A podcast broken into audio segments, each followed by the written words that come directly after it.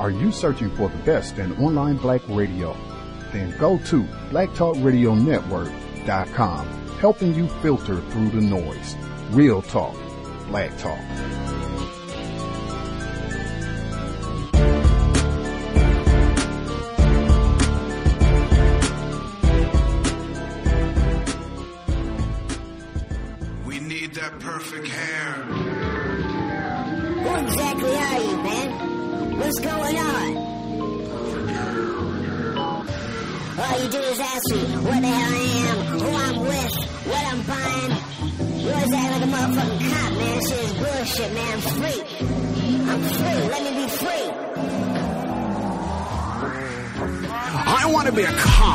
This was supposed to be funny, not to be broadcasted on the news.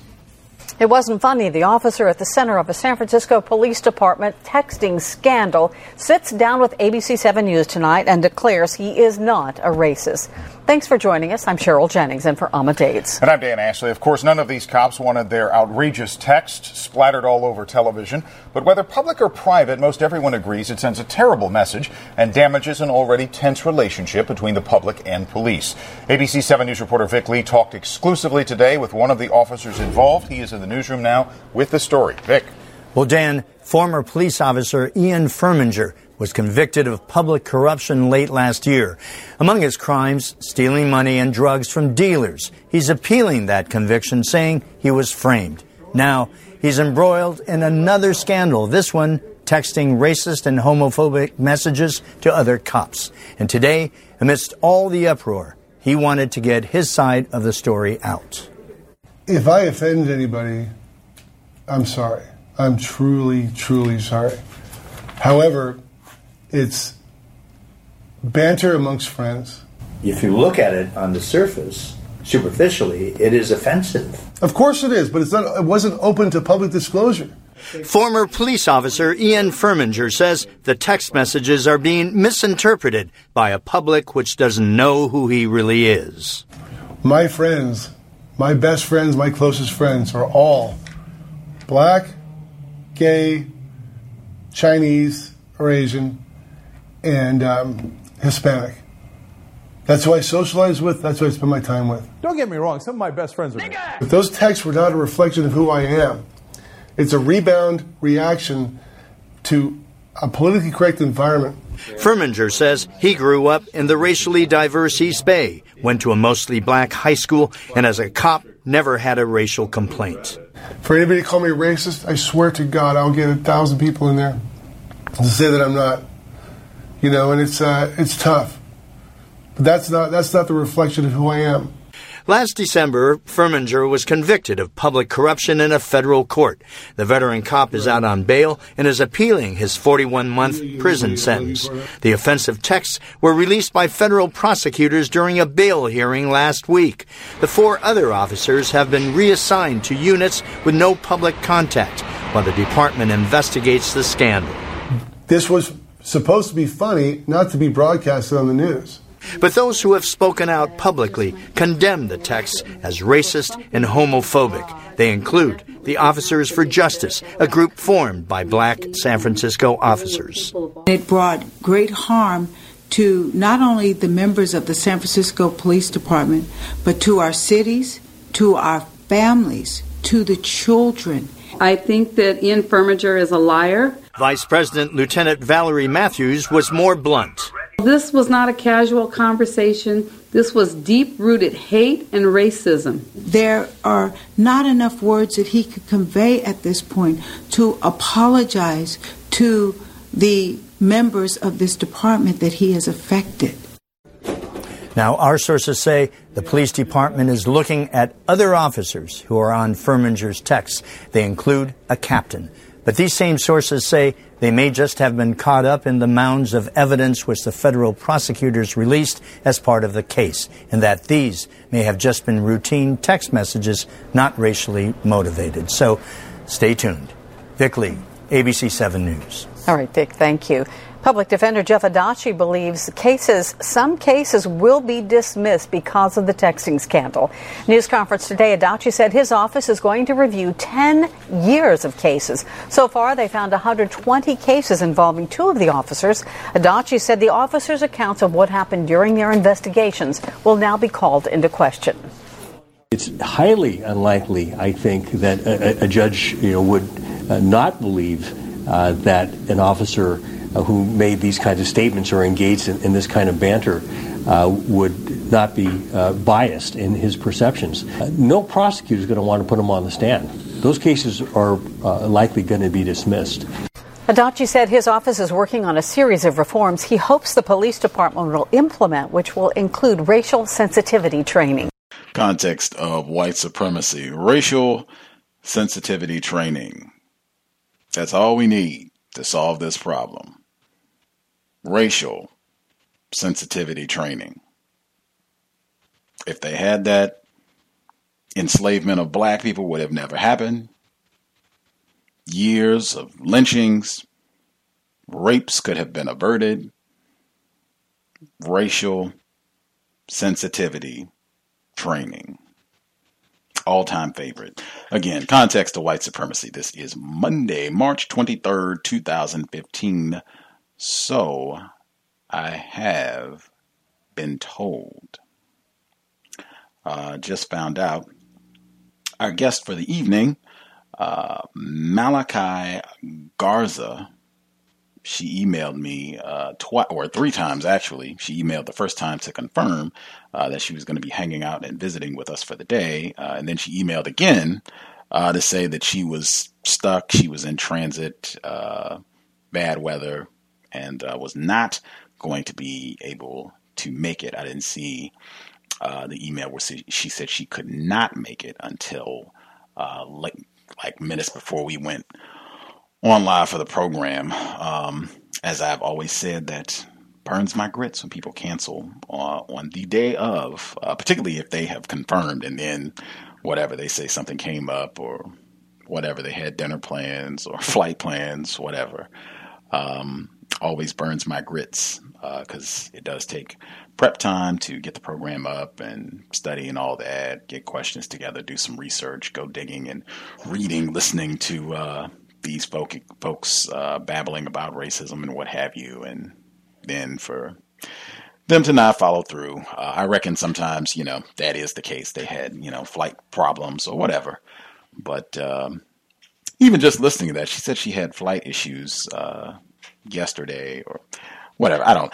We we set the this interview up like weeks in advance, like early in March, I believe, if memory serves. Like it was uh, a while ago that we set this up. I find it hard to believe unless the weather messed her flight up where she was supposed to leave maybe yesterday or Friday or sometime before today, and her flight got moved and she ended up flying today. And then there was uh, bad weather that uh, threw her scheduling off. I guess that could have happened. But again, I just, I, if it was me, I don't know if I would be that willing to schedule an interview if I knew I was going to be traveling uh, on that day. I know some people they have more hectic schedules and they they do that sort of thing all the time, and you know things do happen. That that certainly could be the case, but. Uh, this is a white person. I was going to make sure I got clarification about that because I had some uh, ambiguity as to whether or not Malachi Garza is a white person.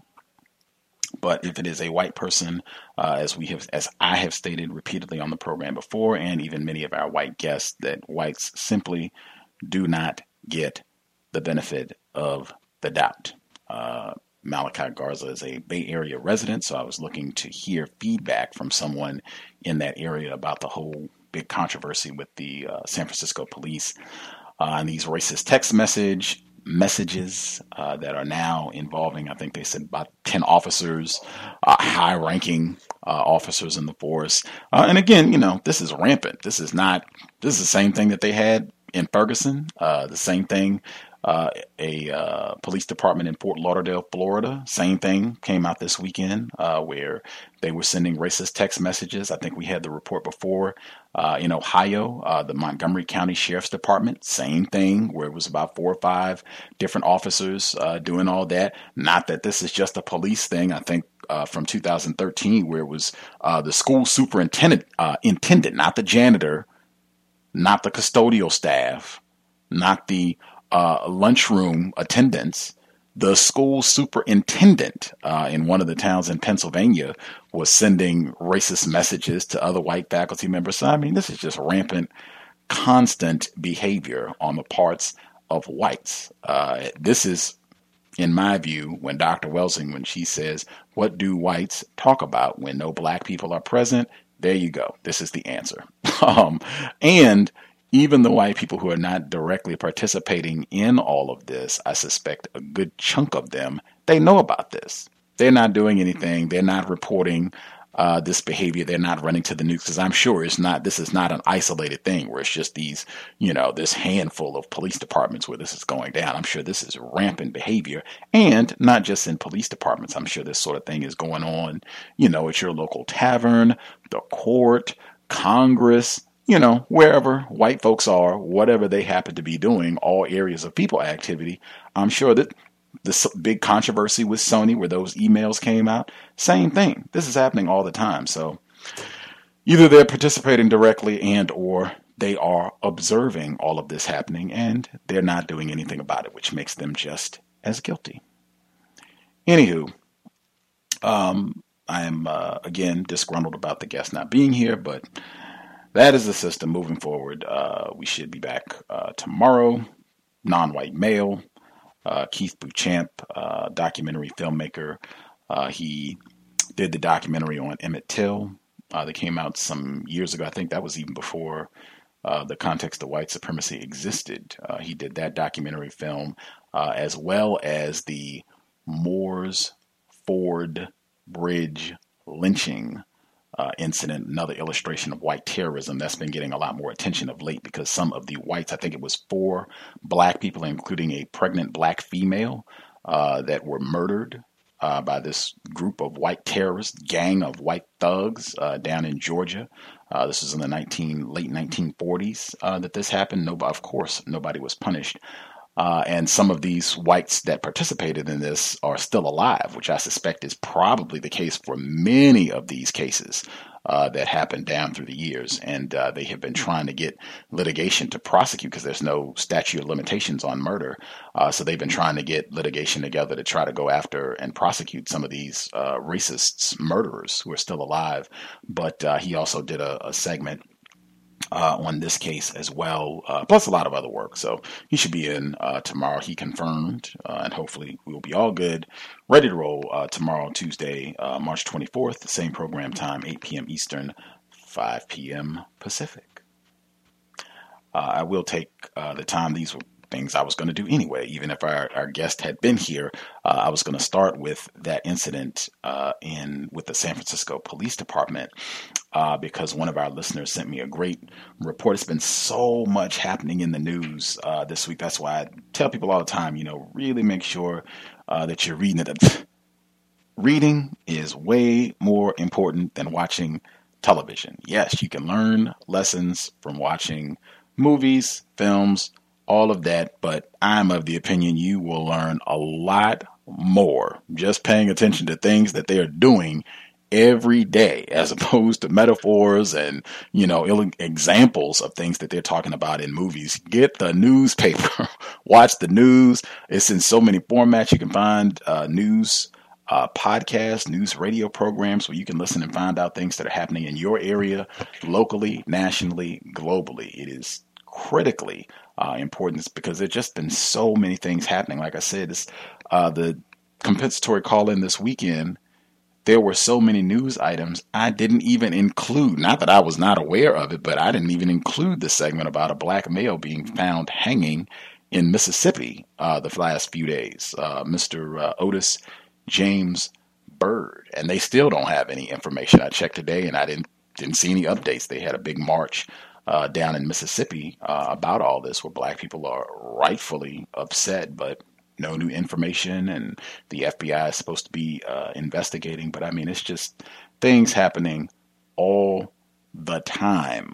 Um, I want to read uh, the article that a listener mailed to me, but before I do that, I just further illustration of things that are happening all the time. We just had a black police officer uh, on the program, retired black police officer with the Chicago uh, Police Department, uh, Patricia Hill. She visited with us right at the beginning of the month, and uh, we talked about the uh, Homan Square, all that that's been coming out, where they were taking mostly black people into custody and not charging them, not allowing them access to their attorney, not allowing their their family members to know what happening to them, abusing them, torturing them. There was a big to do uh, about this at the beginning of the month, and this is still, you know, playing out. I think at least one white person was reported to have uh, resigned uh, because of all the attention about this misconduct.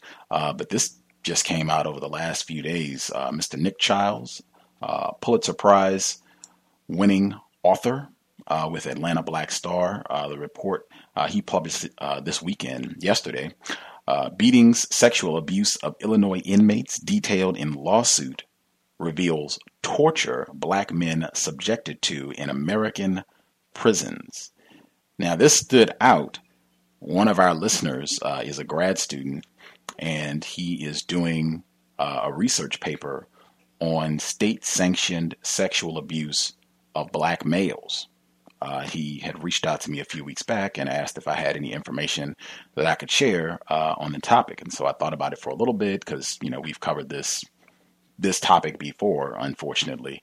Uh, and so I sent him uh, information, including information about Daniel Holtzclaw and some of the black females that have been uh, sexually terrorized uh, by enforcement officers or correctional officers, officers of the white supremacy state uh, just in case he wanted to include that as well. And he, you know, said that that's definitely important. And he was just because uh, he has restrictions on how the size of the project, how large it can be, that sort of thing. That he was just confining it to black males, but he definitely knows that black females are subjected to the same thing.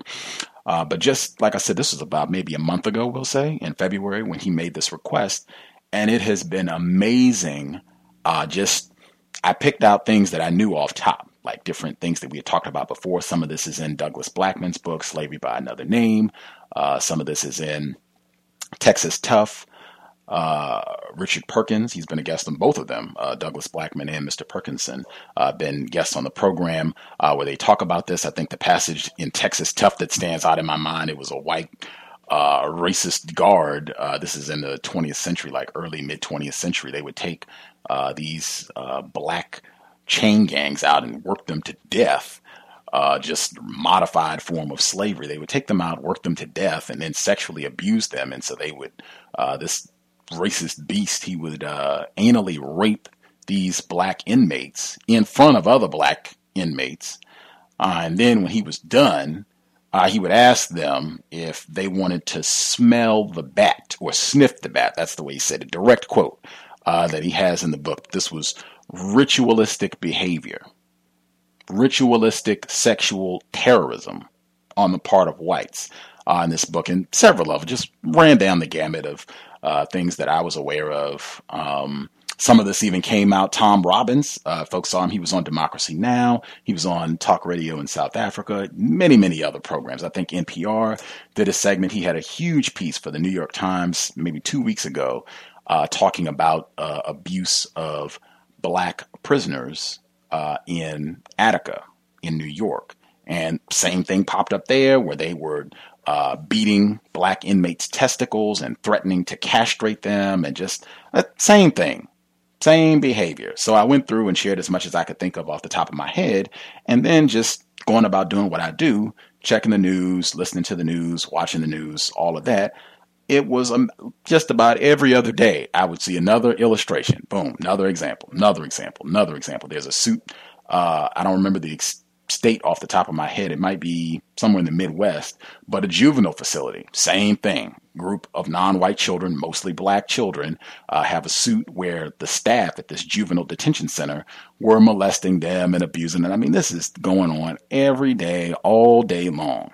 Uh, but the report from Mr. Chiles, uh, Atlanta Black Star, I put it on my Facebook page. I tweeted it. Uh, folks should definitely read. Uh, it reads The class action lawsuit filed against hundreds of guards in the Illinois prison system details the sexual and psychological abuse inflicted on mostly black men by guards who clearly feel they are above the law.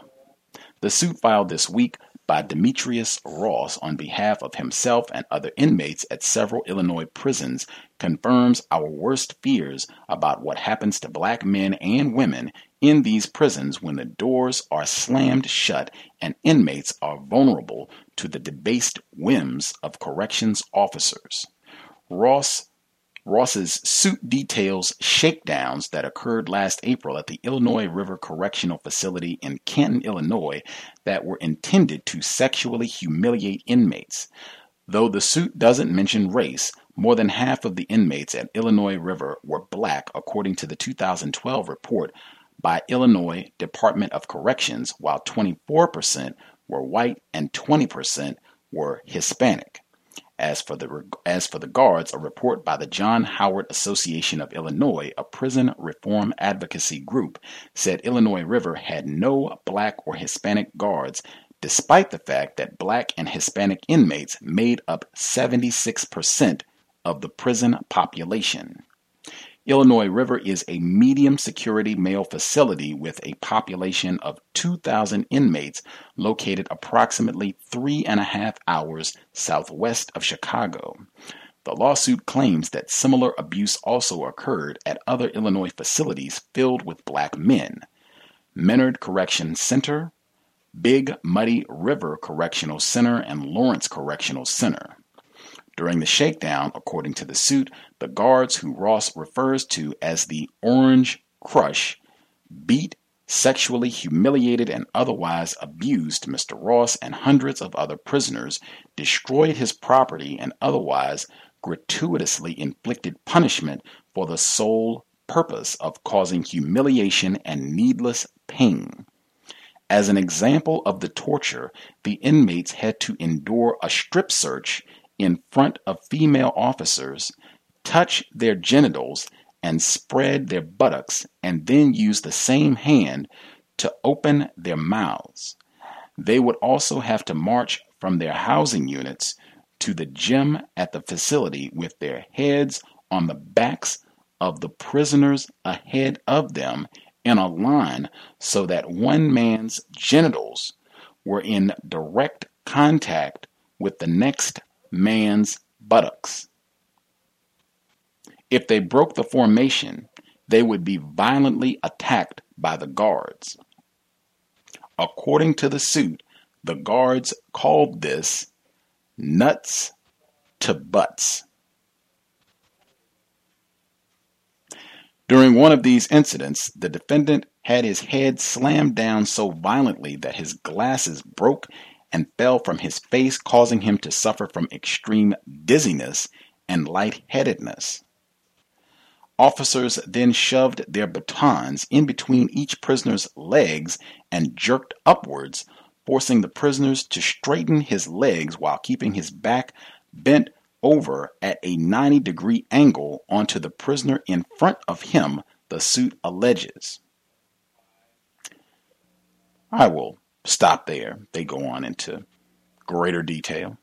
But this is Atlanta Black Star, Mr. Nick Chiles, beatings, sexual abuse of Illinois inmates detailed in lawsuit reveals torture black men subjected to in American prisons. Uh, it was just published yesterday. Uh, this is the system of white supremacy, and for some reason, I don't think racial sensitivity training is going to solve this problem. I could be in error. Moving forward, uh, the report that uh, one of our listeners mailed to me uh, today, I would tell you where this is, but I don't know. Um, they just uh, they did a great job. They were able to uh, crop the the article, so I got the whole thing crystal clear. Uh, it's great. I can upload this online, so if folks want to check it out themselves, you can do so. Uh, but I just don't know where this was published. If this was in a local San Francisco paper or mag, I don't know where this was. But uh, it's the author is Peter Santina, and the report is titled "Racism Permeates San Francisco." The report reads As a deputy public defender in San Francisco, I am not shocked at the revelation there is a white power network within the police department. All niggers must fucking hang, direct quote. One veteran San Francisco Police Department officer texted former Sergeant Ian Furminger, who you heard in the audio at the beginning, who has been convicted and sentenced to prison for violating civil rights and stealing drug money. White power, the cops repeatedly texted each other. Four cops were recently found guilty of corruption related charges in federal court. When Furminger's text messages were partly released by the federal government last week, Furminger and four additional veteran officers were exposed as virulent racists, in the words of the federal prosecutor. Every officer involved had been on the job for more than 10 years. Now, 10 more officers, including a police captain, are being investigated for racist messages. Why am I not shocked? For nine years as a public defender, I have witnessed far less openly virulent, but far more damaging institutionalized racism of the San Francisco criminal justice system. Every morning, young and old African Americans are paraded through courtrooms in San Francisco dressed in orange jumpsuits, not unlike Guantanamo inmates, and often shackled in handcuffs or chains. After a very brief court appearance, usually less than two minutes, they are returned to their cells where they are given terrible food and their families are charged exorbitant fees for their phone calls.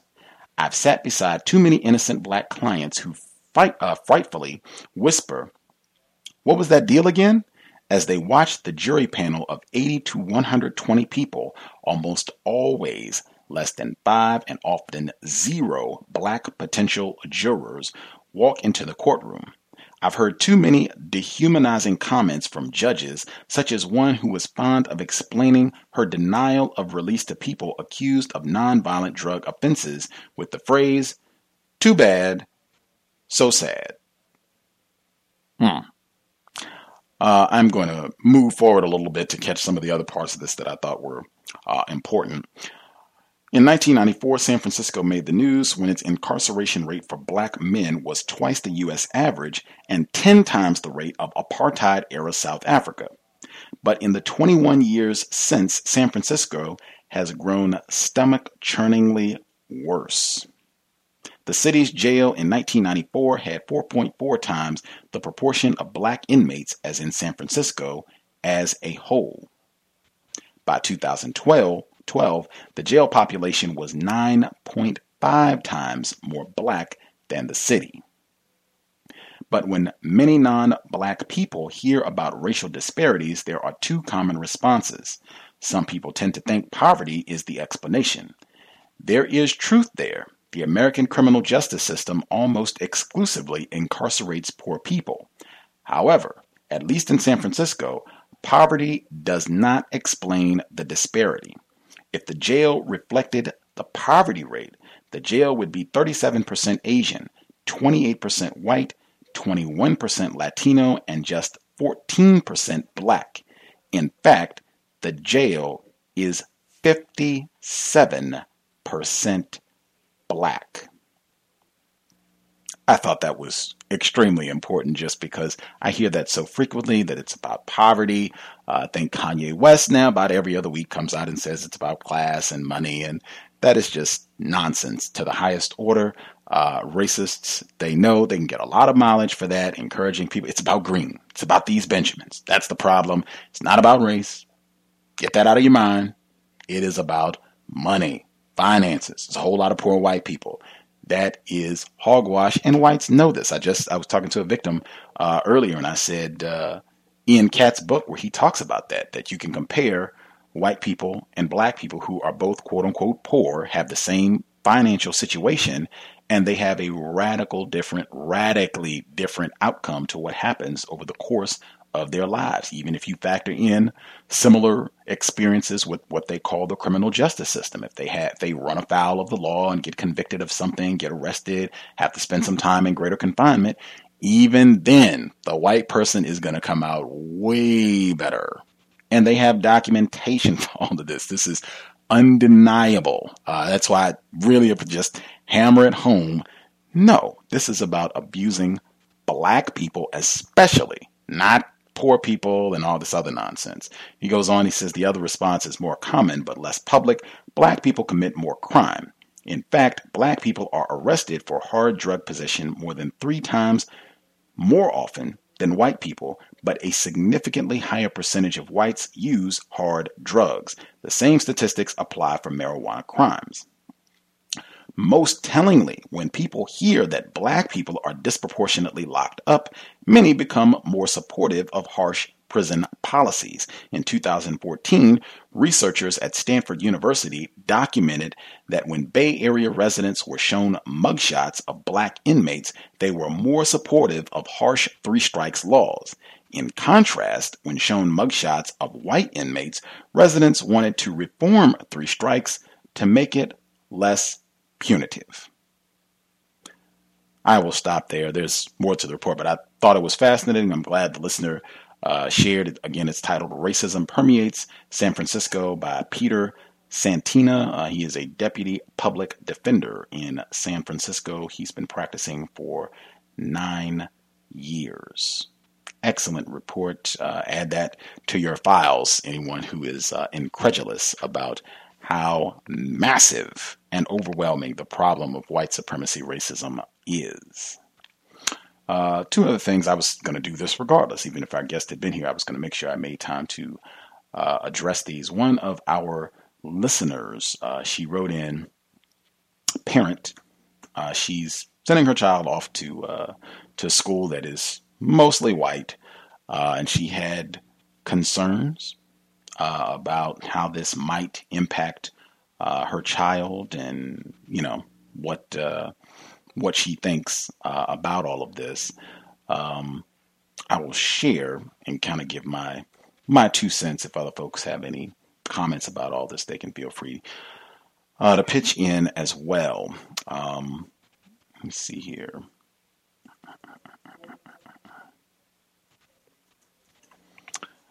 Just taking a second to make sure I pull up the email. Again, for folks, anyone, if you are in a specific area, uh, it takes me a moment to pull this up. Um, if you would like to have contact with listeners that are in uh, your specific area, your geographic location, uh, you can feel free to drop an email. Uh, I know there are folks in the Atlanta area who said that they uh, would like to have contact if they're listeners in the uh, Atlanta area. I think Vegas was one uh, recently as well. Um, this one got to be codified because you know I get a lot of emails, and it would help me to be able to navigate and forward information as I get it. Um, to just put in the subject, right?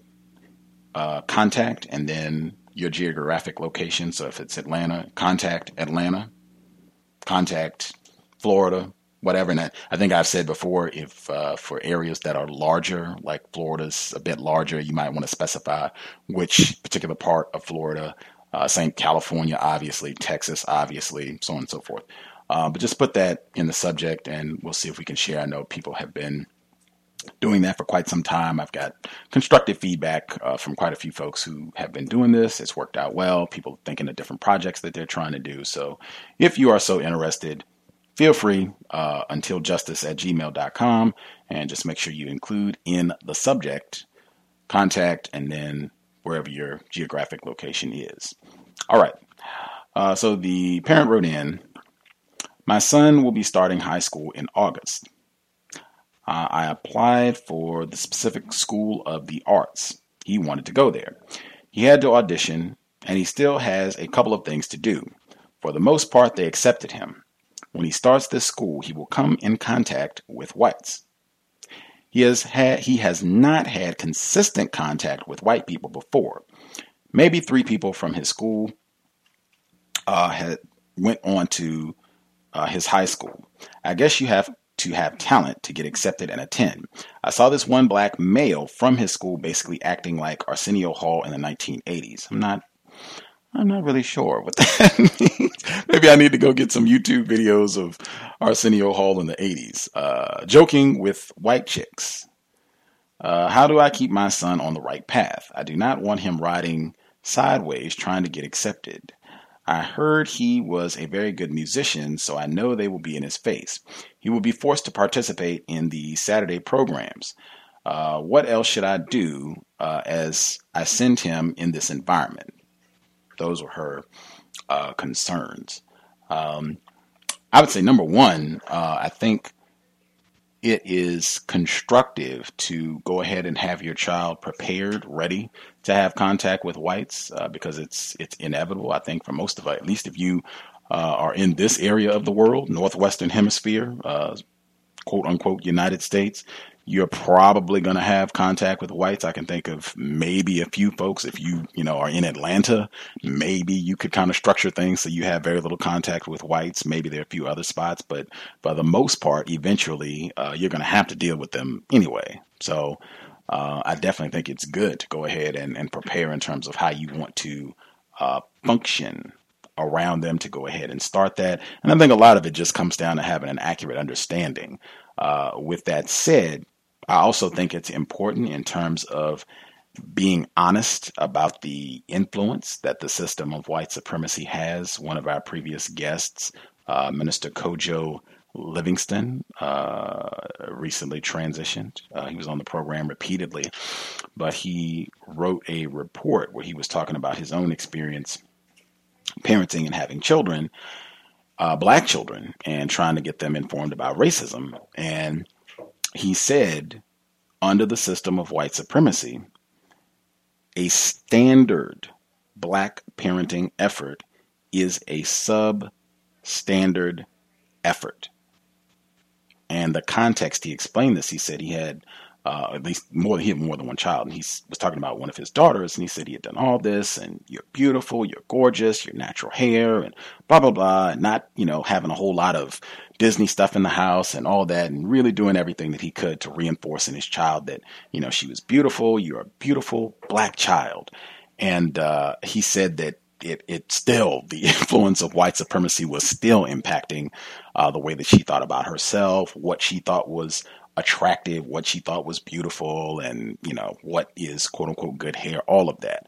Uh, and it's just that is what white supremacy means. That's what when you are in an environment that is saturated with racist symbols, racist images, constantly portraying whites as the most beautiful, the most attractive, the smartest, uh, just everything that you can think of that associate that is associated with good, and then conversely associating everything black with bad. That just is immense. Uh, I don't think it can be understated in this environment. So, uh, with that said, uh, I wouldn't be stunned if in this sort of environment, I wouldn't be surprised if you know they have form a white friendship, have some white pals, or whatever form the contamination takes, I wouldn't be surprised, and I would try not to uh, wig out about it and jump, be really angry about it, or what have you. Um, that's that's the world in which we live. What I would try to do is just consistently talk with them about the environment that they're in.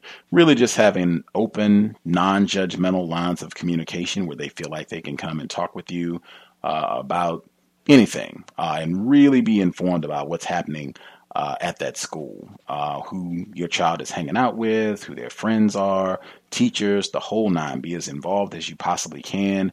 Uh, go into the school, participate so you know, you know who all of your child's uh, teachers are. Be extremely informed and, and just make that something where your child knows you are eager, super interested uh, in what they're doing. This is something we definitely want to discuss on a daily basis probably multiple times a day, uh, so that you can have as much information as possible uh, about what's happening there and the influence that they're having on your child. Uh, I think also continuing to discuss racism, uh, to point it out in their lives, things that are happening. Uh, this person's in the bay. I mean, you got layup, the situation that's happening with the police officers right there. That should be on a lot of people's minds. I don't think people should have forgotten by now Oscar Grant uh, with the whole movie and everything. So use the system. Uh, it's it's constantly around you. So just reveal that, point that out on a regular basis, and encourage them to talk to you as they see things, as they have questions.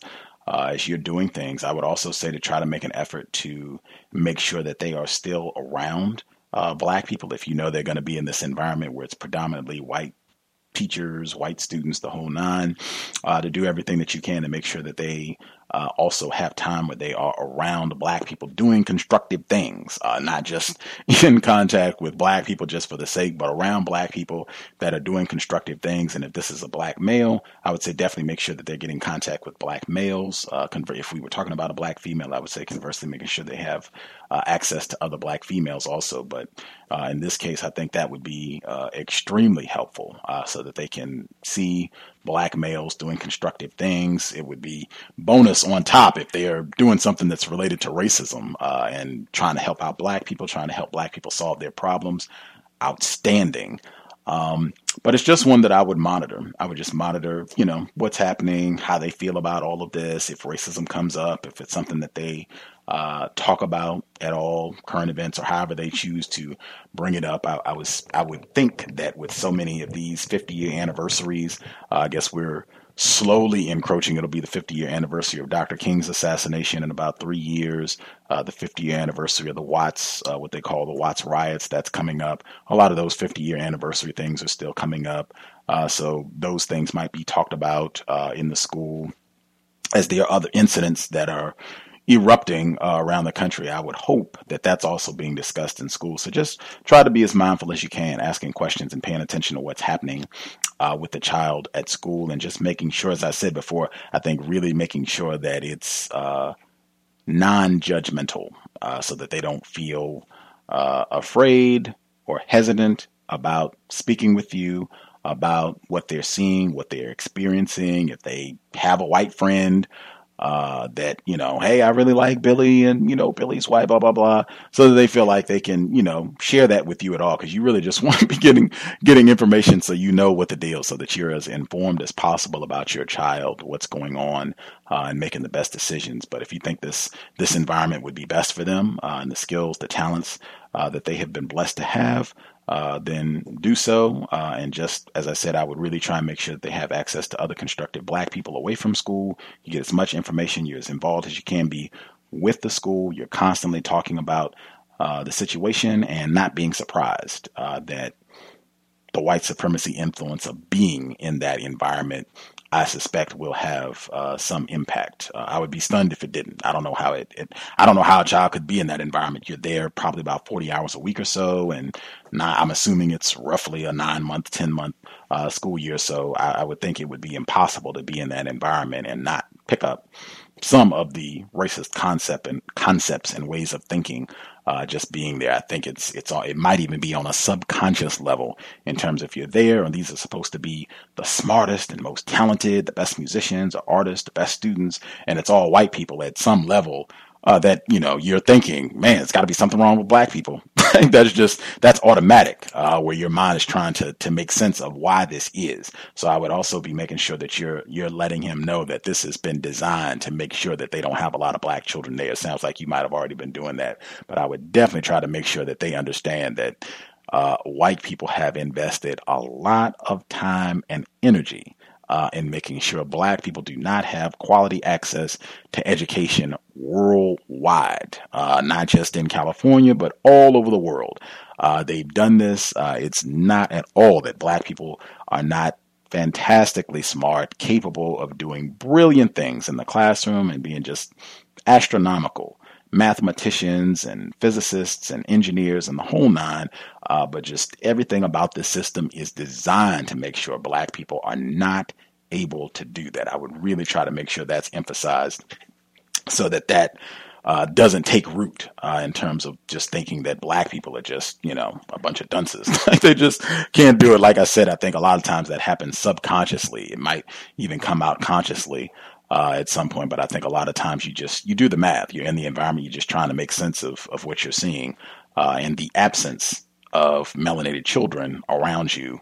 You just, I mean, it's it's a conclusion that this system impels you to take. It would be impossible to come to a different uh, conclusion. So I'd really be trying to work hard uh, to make sure that that is not their interpretation of black people. And as I said before, having contact with black people doing constructive things, I think would probably go a long way to also eroding that, where they're getting to see that, oh, yeah, there are tons of really intelligent, smart black people doing great things. And even though they're not in my school, I know they exist uh, in abundance. And I'm looking to be another one once I am uh, older and, and able to do more uh, on the planet and hopefully using my talents to work against racism. Uh, hopefully that is of some, some of some value. Again, I say this all the time. I do not have children, so I am definitely not the expert uh, on this sort of thing. Uh, in fact, I was uh, I spoke with Dr. Welsing, um, not this past the weekend before last. I spoke with Dr. Welsing.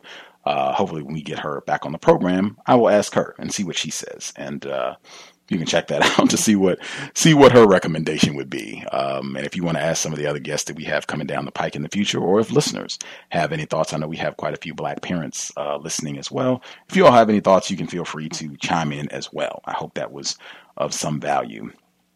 Uh, before I move forward, there was one other thing I, I had planned to share anyway, uh, but since I did bring up when I was talking with Dr. Welsing, uh, I call I don't even remember why I called it was something specific had happened. I was like, oh man, I need to tell Dr. Welsing this. And I, as I called her, that was when they announced on television, like she was watching CNN.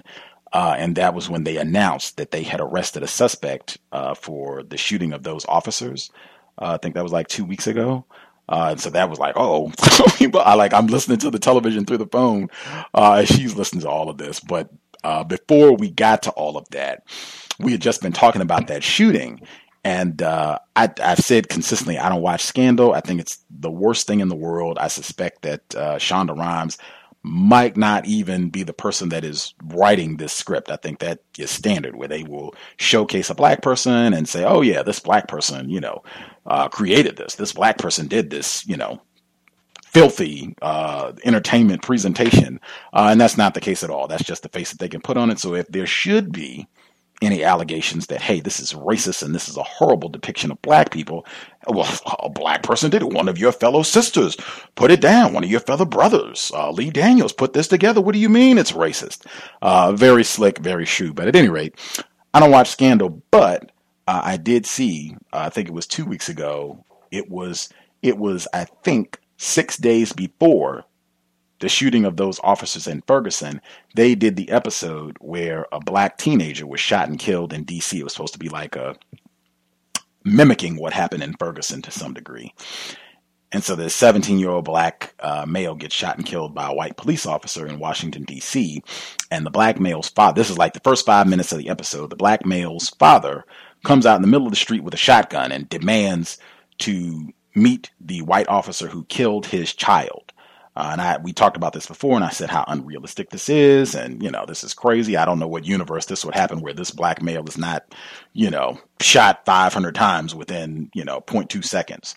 Uh, at any rate, I was telling Dr. Welsing about this because she hadn't seen it, and she was like, "Oh wow, that is fascinating. That is they're already preparing your mind to think of black shooter, crazy black shooter going out to shoot police officers. They're already setting the stage for you to think that way. And then, like I said, six days after this episode airs, bam, you do have uh, a suspected black person uh, to do this shooting, allegedly. Anywho, that was one thing. Uh, and then I think I was talking to her, it was two days after she had just had her Welsing uh, Institute, which is the, what is it, the second Thursday of every month second Thursday of every month. So it should be uh, the next one would be April 9th. Uh, for folks who in the DC area, it is free, 7 p.m. Eastern. It's on the campus of Howard University. Uh, I don't know the exact building, but I'm sure you can get that information. And if you really press me on it, I have it somewhere that I shared. I just don't remember uh, the building. But it's 7 o'clock, free, Howard University, second Thursday of every month. And the next one would be April 9th. Anywho, she had just done her institute and they were talking obviously it's been tons of things so they were talking about some of the current events and she said a white person a white guy uh, so one white guy showed up and uh, she does such a good job of kind of measuring uh, the vibration of the room and how people are responding. I know people that listen to the program who have gone to the institute before have said that there have been really profound moments where she's done that. Uh, but she said she was gauging the room and she said people weren't really talking, and she said uh, this this this one white guy being here, I think, is impacting you all and and kind of having you all fearful of talking more and being more vocal about racism. And she said she talked to the white guy. She said, uh, I think because you're here, I think, you know, some of the black people that are present, I think they might be reluctant to speak because of your presence. And she said, the white guy said, Oh yeah, I know this. I, I, cracked up, I cracked up laughing. And I, I wish I could have been there. I wish she had, you know, video of all that because I think that would be just profound to see. But she said that was his response. Straight face. Yes, I know this. Mm-hmm. And so she she continues uh, with the lecture, and she said, uh, "I think she did. People can verify who been. I think at one point she said she told everybody to uh, to hug yourself, say I love myself, uh, I'm smart, I'm intelligent, and you know, give yourself a hug. It's not about beating up on you know ourselves for making mistakes or what have you because we've been victimized. It's just about getting a better understanding so we can correct the behavior." And she said uh, the white guy did not hug himself. and uh, I thought that was profound as well. Um, I will, when we get her back on the program, I'll try to, to remember to ask her uh, about those two incidents and uh, what they reveal about racism. But fascinating. If uh, if you're in the DMV area, you have an opportunity. You should go to the lecture. It's free. You can ask questions. Uh, I'm told she takes questions. You can bring up things. If you have like news reports and what have you that you think you should uh, she should check out, take it. I think she's very receptive. I, people that have been that I've seen, they've sent me where they took pictures with her and the whole nine. So you probably will have a blast uh, if you're into uh, countering racism and you think Dr. Welsing has anything constructive to share. You should go uh, check it out. August, uh, excuse me, April 9th. April 9th is the next one, 7 p.m. Campus of Howard University moving forward, uh, I also thought, and I think just reading Minister Malcolm X's autobiography, where he talked about, I think this was somewhere before he ended up in greater confinement. Uh, he talked about all the drugs that he was doing, and it seemed like a lot of the black people at that time, still is the case, were doing a lot of drugs uh, to try to uh, numb the trauma and pain that they were experiencing from white terrorism. And uh, he said he smoked uh, it I guess at one interval he smoked uh, four packs of cigarettes a day, uh, and I just like, wow, that is uh, that is massive. And I thought of the damage that uh, cigarettes can do to your body and specifically to your voice, and just like, wow. I mean, just you know, what if he had continued, right? Like smoking four packs of cigarettes a day, or three packs of cigarettes, even one pack uh, of cigarettes a day, and you know, got throat cancer uh, or something that you know ruined his voice where he wasn't able to go out and, and do all that speaking like oh my gosh like the uh, the loss uh, of that i mean that's just like wow and that's that's just something that that made me think more uh, in terms of uh, all of us uh, i think we I, would said this before you would be amazed people can transform people can people people that you do not think will change at all people who you know watch 10 hours of television. They don't read a book. They love white people. They go out to white bars. They have white friends. Uh, the whole night, you would be amazed. Uh, people can change. I, I am of the opinion whites would not be doing all of this if they didn't think their system could be neutralized. They wouldn't be doing all this. It wouldn't matter. There would be no point in snooping on and having COINTELPRO operations and having uh, nuts to butts exercises to humiliate and degrade uh, black inmates and raping black. It wouldn't be any need for all of this if we were just collective dunces and idiots and they were just so supreme that they were going to dominate forever. It would be no need. It would just be, you know, let's just put the niggers over in this little nigger town neighborhood and that the way they won't interfere with what we're doing and they won't be a nuisance to themselves, us. They can just do their thing and, and we'll just go about managing the planet. They could do that easily. That's not what they do. that right there, amongst many other things, to me suggests they know we have the capability, we can develop the capability uh, to permanently end this problem. That being said, Uh, I think, or I would hope, people kind of keep that in mind on a personal level and in terms of dealing with other victims, keeping that patience when we deal with other black people. Uh, just, you'd be amazed. You have no idea uh, what you could end up doing.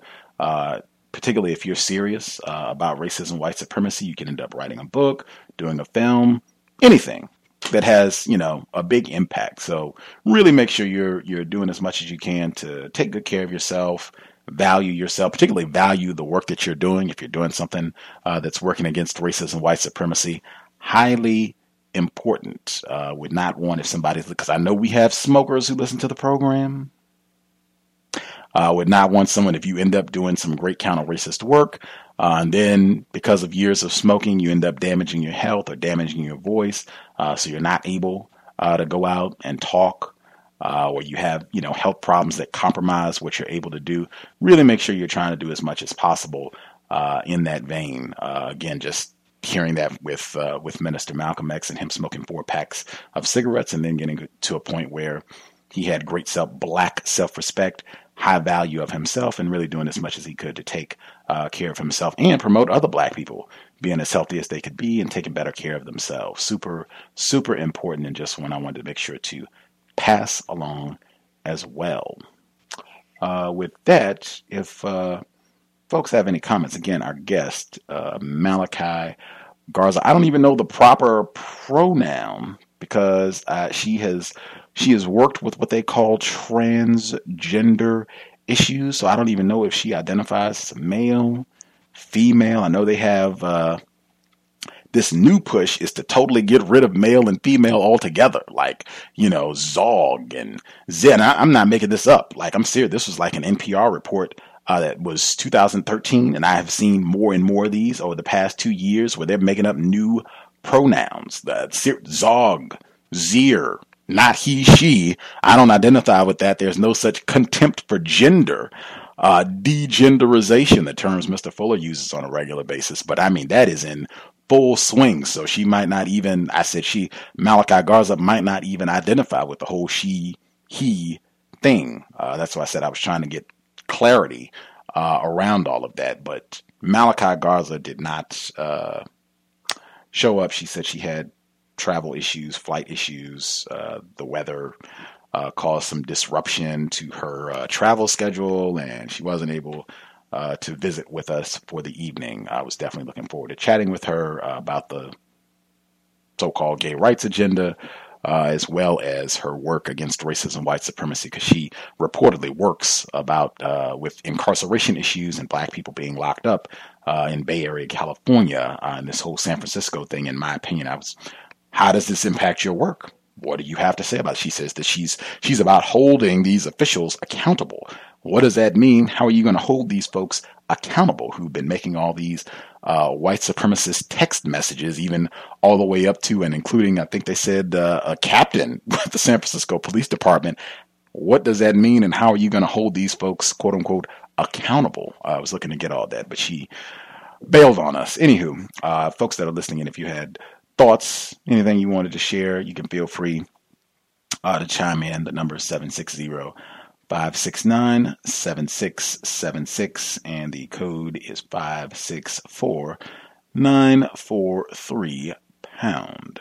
Press star 6 if you would like to participate. Um, I'm going to actually take give myself a break so that I can get a quick swallow of water, and then I will get folks who uh, have a hand up. Uh, we'll just do a quick commercial and then we will be right back. I'll give out the number again in case uh, anyone has a comment they need to share. Uh, context of white supremacy. We will be right back. The internet is full of half truths and all out lies. We've all seen them, and many people on social media complaining about it. Here's your chance to show and prove. WorldAfropedia.com is a black owned and operated encyclopedia there are several thousand articles, but we need help. We can't uncover all the truth ourselves.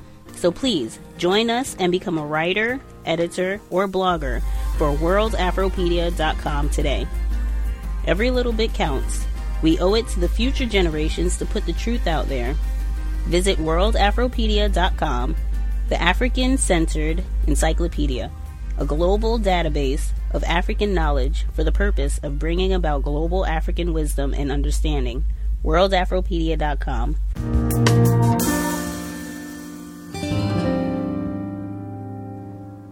Is racism hurting you? On issues of race, are you unable to speak, think, and act with clarity and confidence?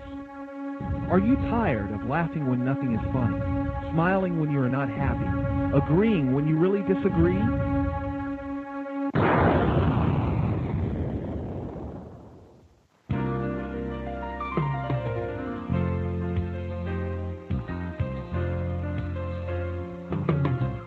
At counterracism.com, you can learn specific strategies and techniques to counter the behaviors of the people who practice racism in all areas of activity.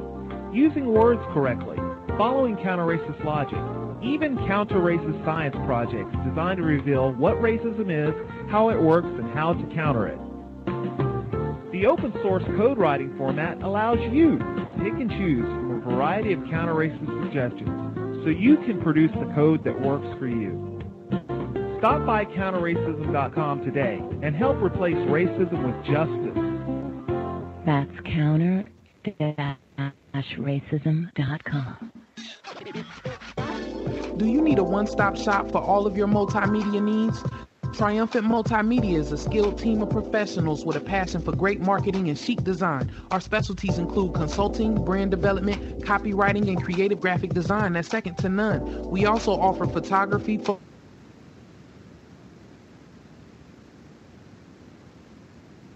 retouching, videography, and video editing. At Triumphant Multimedia, our goal is to provide highly effective creative solutions built to suit any individual need or budget. Give us a call at 678-732-8067 or check us out online at trimultimedia.com.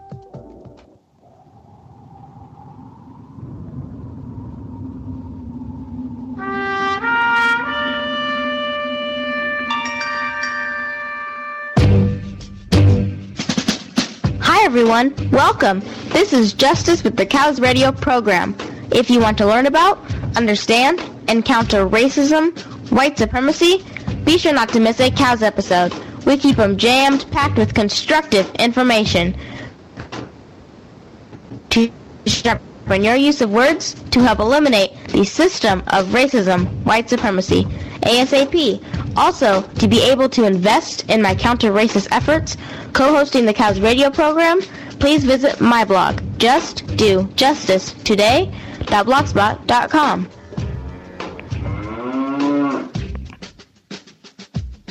You're just saying just buckets and buckets of words.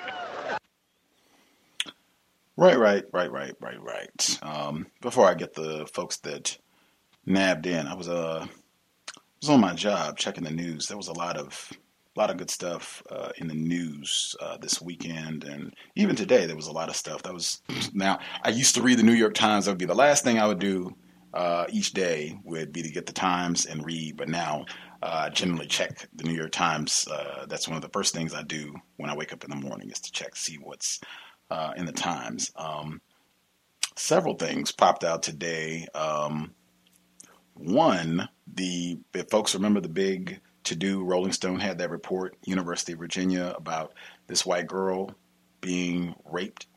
Uh, the they had an investigation. Uh, it came out today.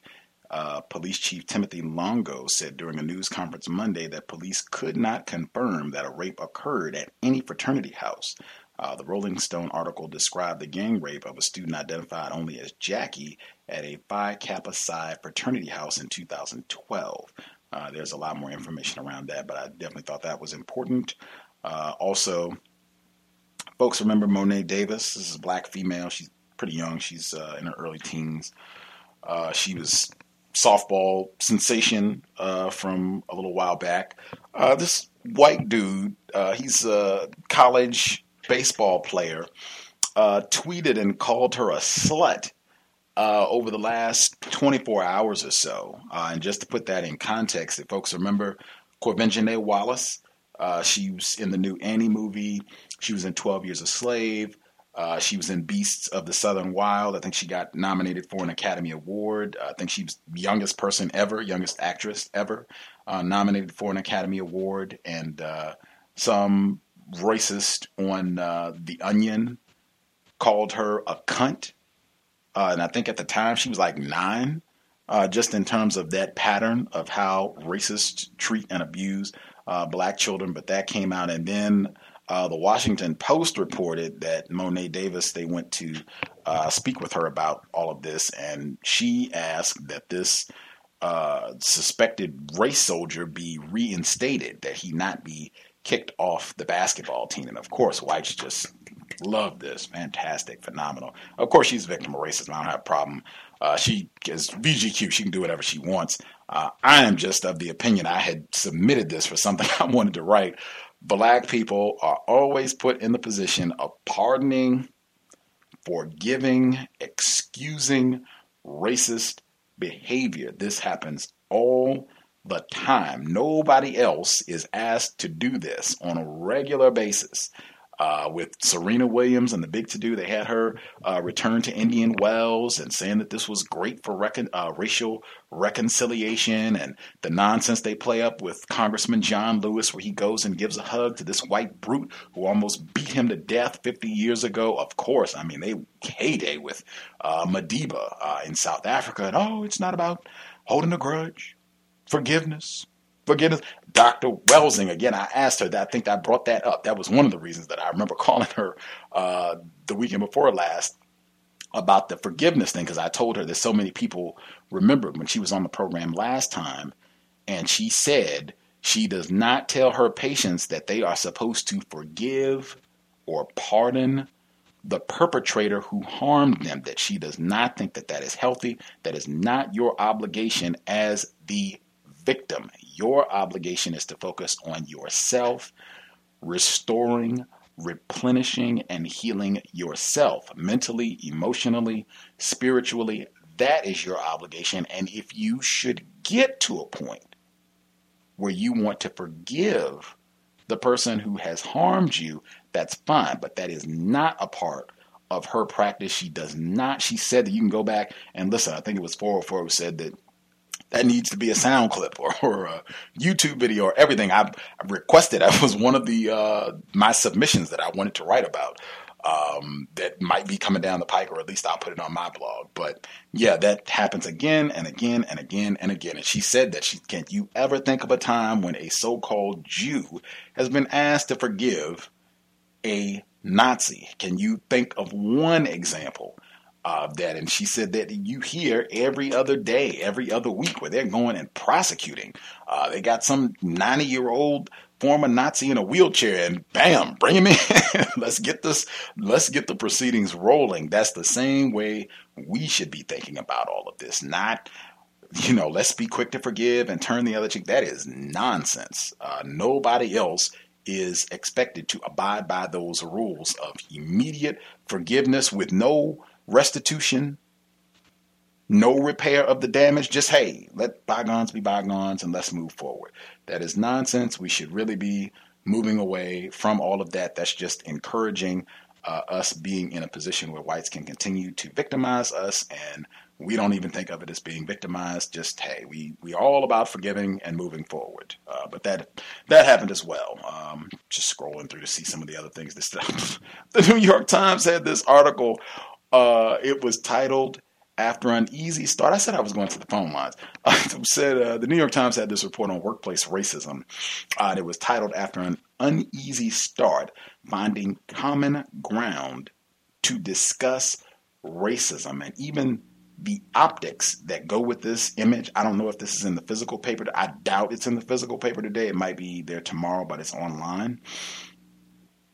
The optics, they have a black male who says, you know, he brings up racism on the job and he was talking about the Michael Brown situation, he was talking about the Eric Garner situation and blah, blah, blah, blah, blah. Uh, he said that every time he would do it, and I think it was maybe he was the only black person at this job. It was some sort of uh, tech industry job. He might have been the only black person, or maybe it was one other black person. And uh, he said every time everyone would be like, "Ooh, well, I'm done with my lunch. Let me get on. And it would, you know, clear out the whole room every time. Uh, and he said one time somebody responded like, well, how do you know race had anything to do with it all? You know, you Negroes are infamously criminal or something to that effect. Anyway, eventually, uh, some one of his white colleagues, suspected racist, spoke up and said, "Oh yeah, I was at the Eric Garner protest," uh, and so they started talking about all this and how wrong it was. But the image they have is this black male is there, and he's looks like he would probably qualify for morbid obese. Morbid obese is, to my understanding, if you are more than 40, 50 pounds uh, overweight. Uh, so very, very overweight. And then uh, this white guy. And the black male uh, is smiling. And to me, it looks like he's looking up at the ceiling. He's not even looking at the camera at the moment that they click this picture. The white guy, he's smiling. He's looking right in the camera. Uh, he's a little bit older, but he's, you know, not overweight, uh, noticeably uh, overweight in the photo. It's just a stark contrast, uh, even in the way that they are depicted. Uh, but interesting, I noted uh, if you read further down in the article, the black male, his wife says that she tells him all the time not to bring up racism on the job. And it says that his response is that it's advice he cheerfully ignores. and I just, there you go. I can only emphasize again that is something I've said consistently. I've heard Mr. Fuller say it. I think even some of our other guests have said it. I think it is one of the worst things you can do to be bringing up racism on the job. That is not the time or place to be talking about racism. If whites bring it up, fine. Listen, take notes. You can even ask them questions if they voluntarily bring it up. But I would not just be coming out on the job soon as you punch in. Man, I cannot believe what happened with Tamir Rice. Did you see what the Sanford? I would not encourage any of that. And I, have seen, I think we have had guests who said that this ended up producing problems and trouble for them when they tried to bring up racism on the job. I just, I don't think it's the correct time and place, but that's my opinion. But that was there as well. I did say I was going to the phone line, so I will, I will do so. Uh, the folks that dialed in with a hand up, uh, if you had comments, listener in the Bay Area, uh, I did respond on air to your question. I hope you heard it. I hope it was not me talking crazy. Uh, if uh, you had questions or other thoughts, you can feel free to chime in as well. But uh, everybody who dialed in with a hand up, you should be with us. Feel free to uh, share.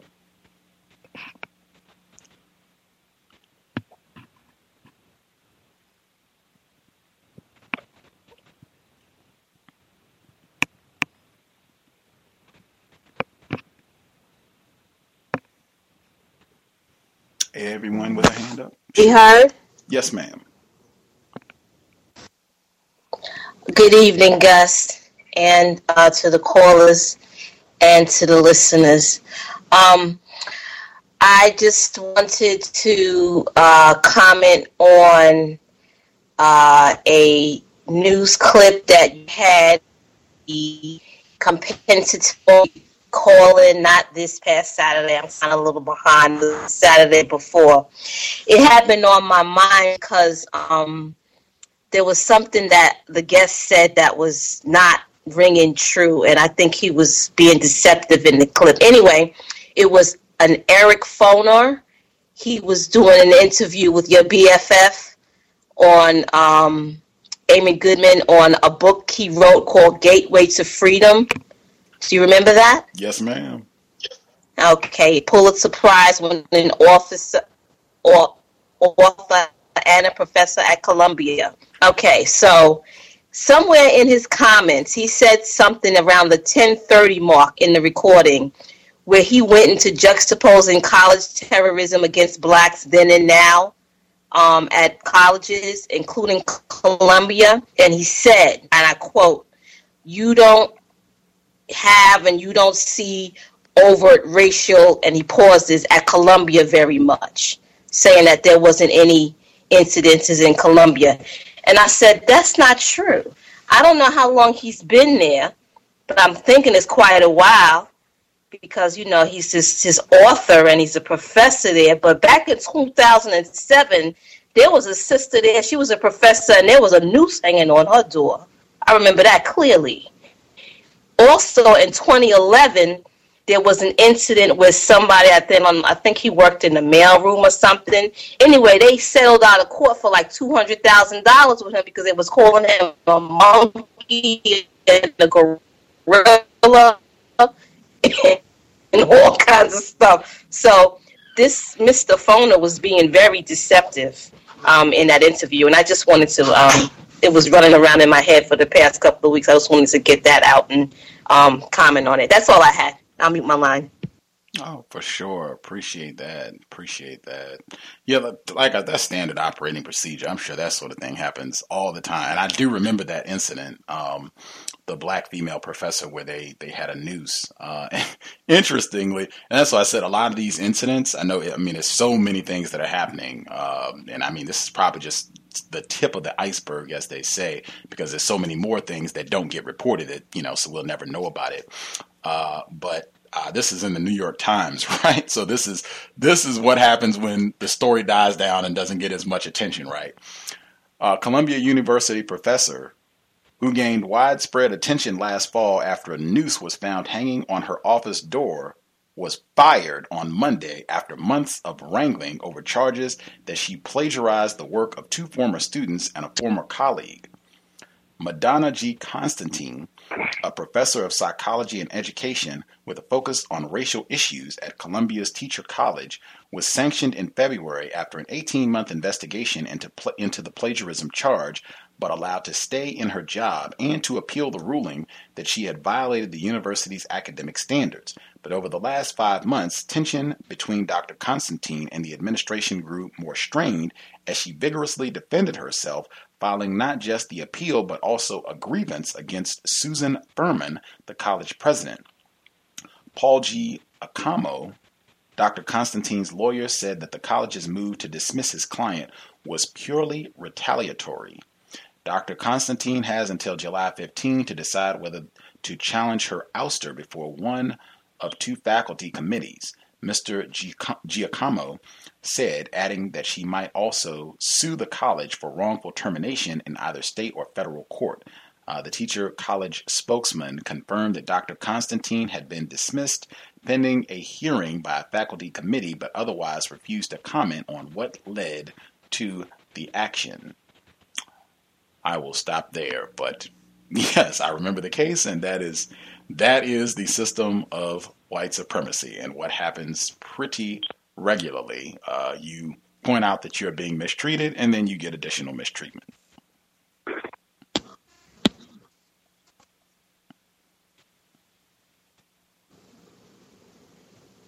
And this is recent, and he couldn't, and he thought that he couldn't remember that. you know, that's why as he was speaking, I was like, he is being extremely deceptive. Talking about nothing goes on at Columbia University. Ah. Yeah, I agree. And I'm sure there's more. I'm sure that's not the only incident uh, that's popped up. I'm sure if there are uh, black students, uh, black alumni who have been there, I'm sure they could probably cite some other things that have happened uh, that didn't get the same type of attention uh, as what happened with Dr. Constantine.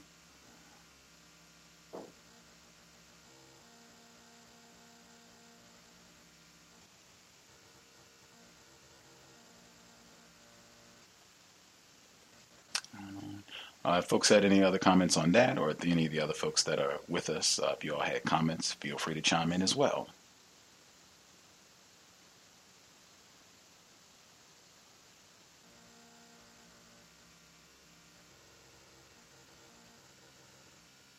Greetings. Mm-hmm. Uh, yes, uh, uh, with the uh, the guest that counts uh, I think uh, one aspect that would have been would have been interesting is uh, for the person to define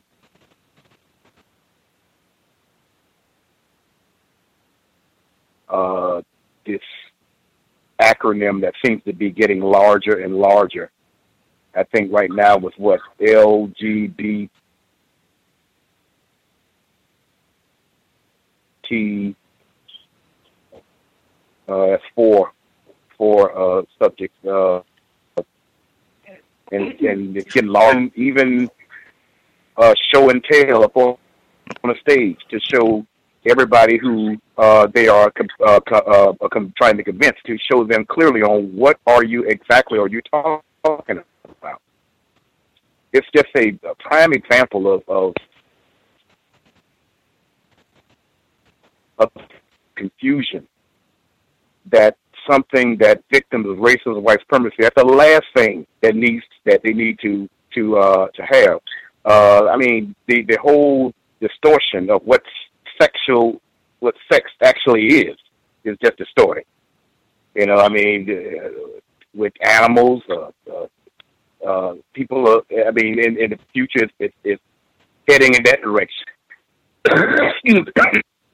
Me, that where you can I have a right to marry my dog or something, you know. Uh, of all types of things that are called sexual activity.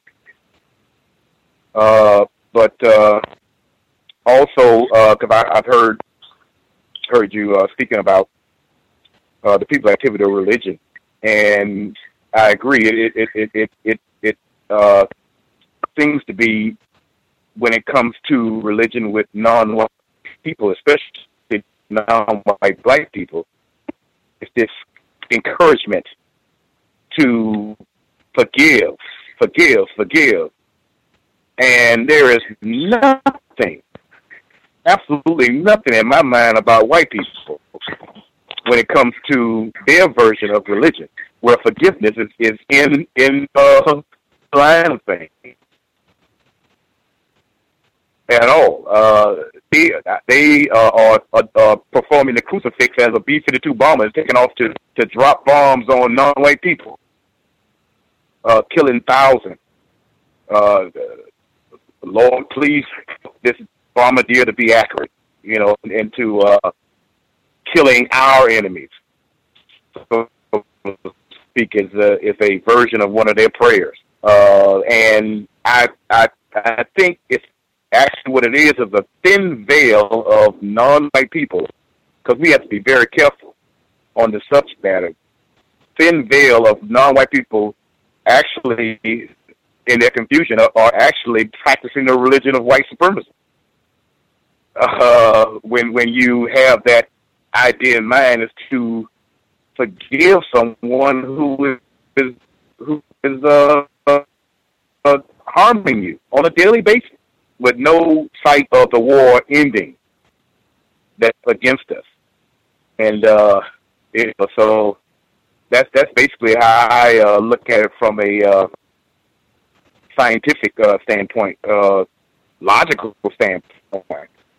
I mean, I, I've, I've done tons of research, and I don't see anything at all where where white people uh, declare that we're going to forgive our enemies you know, none at all. But uh, constantly, they it, it, it's expected for non-white people, especially non-white black people, uh, if harm has come to them, to number one be nonviolent in defense of their very lives, and and to uh, and to uh, uh, forgive their enemies. You know, and uh, that's something actually that we need to be thinking about. And that's all I have for right now.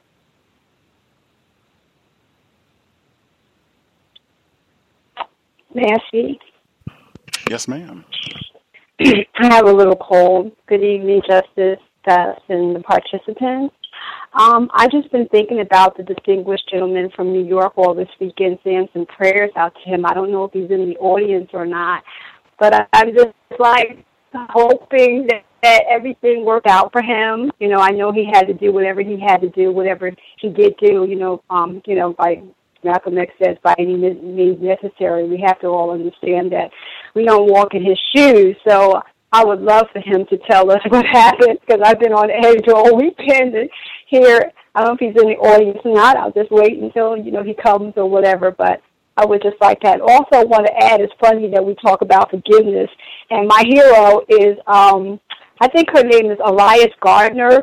You remember when she was in the audience, and the reporter said, "Do you forgive um, the officer who did this?" She said, "Hell no." right on. oh yes, And I said, you know, I wasn't used to that. And I saw Reverend Sharpton looked at her all wide eyed. They all looked at her. And a lot of people kind of, you know, when they had that, they kind of break that hell no out. And I thought that was really sad. But I, I'm glad she really, really told, told it like it was when she said that. She, she's been my hero ever since. I'm, I'll, I'll move my line. Thank you. Right on.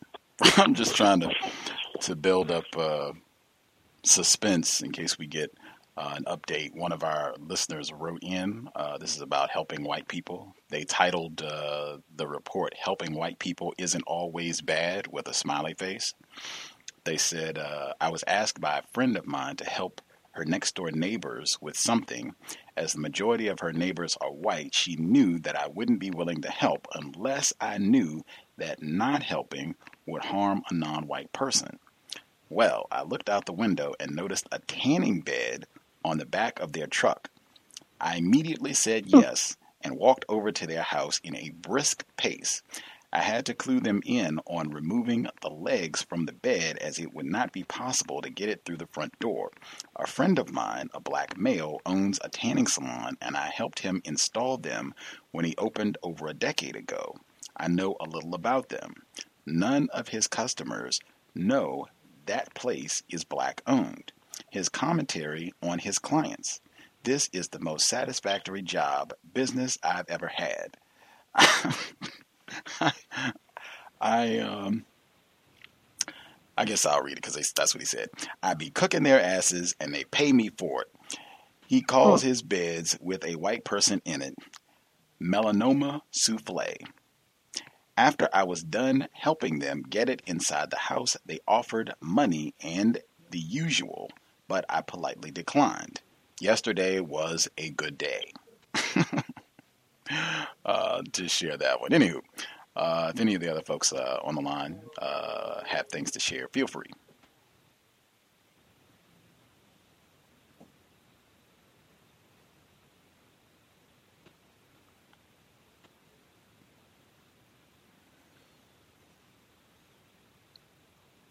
Can I be heard? Yes, sir. How you doing? I'm Smith from New York. Um, I, I don't have a follow up for the the lady or, or for the um, because I didn't go to work today. My pressure was um extremely high this morning. I had a headache, so I called out. So um, I, I have an update. I guess as of tomorrow, I feel a little bit better this evening. Um, I do have a few comments on um what was said in um the stories that you read. Um, yeah, I don't I don't think that forgiving white people is a good idea at all. And I think that that first story um was kind of along that line with the police with the tech. And um, you know, it's important not to let these racists off the hook. Um, you know, I think they went back ten years, they said, the cases that they closed and they're looking into them to see if um, racism had anything to do with them. Um, prosecutions are you can't in their statement. I mean, you know, the, the effect of racism goes back. It could be something small, at, even at a workplace. You know, it could be something small. But uh, if there's an investigation, they probably could go back ten years and found other black employees that these things might have happened to. You know, if that's the case in the workplace. Um, as far as prison rapes, sounds a lot like the report you um you um read the other day about the the rapes in the army, the military. I mean, it was like wow, you know, it's true. Um, um, and lastly, um, the ex-con um who who um was hung, and I, I said this the other day. I, I just I read more on the story, and I just don't see them trying to find um this guy um, murderers. Um, he killed a white woman whose daughter was the first to do whatever whatever she did. But you know, she's the first white woman to do it. She's a hero, um, and um, she's married to a, a congressman a former congressman. So um, yeah, I mean, like he took out a prominent white woman. You know, this this this any white woman is prominent, but this one, you know, he he's I wouldn't be surprised if this is just justice served. Um, if there's not a group of white people who who, probably track them and whatever, you know, going after people who got out of jail for killing white people. Who knows? Um, but um, that's all I had to add.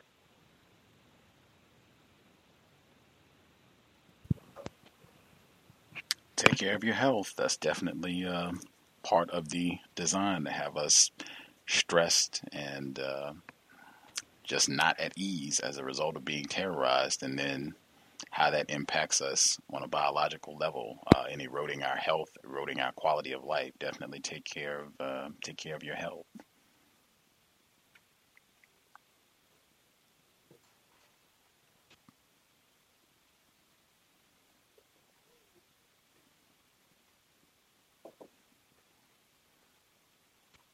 We uh, miss anyone? Any of the other folks with us um, who hadn't shared yet have anything they wanted to make sure they got in?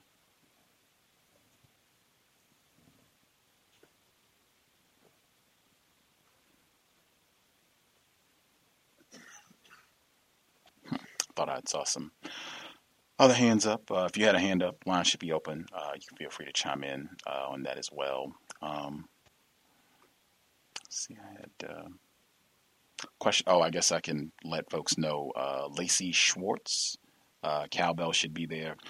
she was on the program, I think, December, maybe November, sometime close to the end of 2014. she did the documentary film Little White Lie, where her white mom uh, lied to her and told her she was Sicilian, and that's why she had slightly darker, uh, darker skin, and her hair was a little bit more curly. And it turns out her her white mom had been having a long running affair uh, with a black male for a number of years, even inviting this black male to their house uh, with her white husband and the whole nine. Um, and she found out about this, I think, when she was 18, 19, somewhere when she first started college. She found out the truth about all this. Uh, she did a documentary. Uh, it's supposed to air on PBS. I think it's um, the debut is today. Uh, so if you people that are on the West Coast, I guess if you want to watch it on PBS, it should be on later this evening. People on the East Coast, it might be on right now, or maybe you already missed it. But I'm pretty sure this will be uh, available online. Uh, and I'm sure they'll rebroadcast it as well. But uh, if folks want to check that out, uh, I think people that had some of our listeners already saw screenings uh, of the film where they went into more of the detail about her uh, mom's trifling and tacky behavior and how deceptive the mom was about all of this, and then uh, the white father him finding out that his wife had cheated on him with a black male and how that impacted him and some of the comments uh, he made about all of this and, and all that detail, I think is in the film. So folks want to check that out. That should be uh, later later today. Um, Little White Lies, the name, and they've been blowing it. They had she was uh, she was on New York Public Radio today, and she'd been on MSNBC a few months back. They've really been doing a job of uh, heavily promoting her film. Uh, yeah, I won't say more because she was on the program, so folks already know my opinion uh, about what I heard from her directly, but that should be today.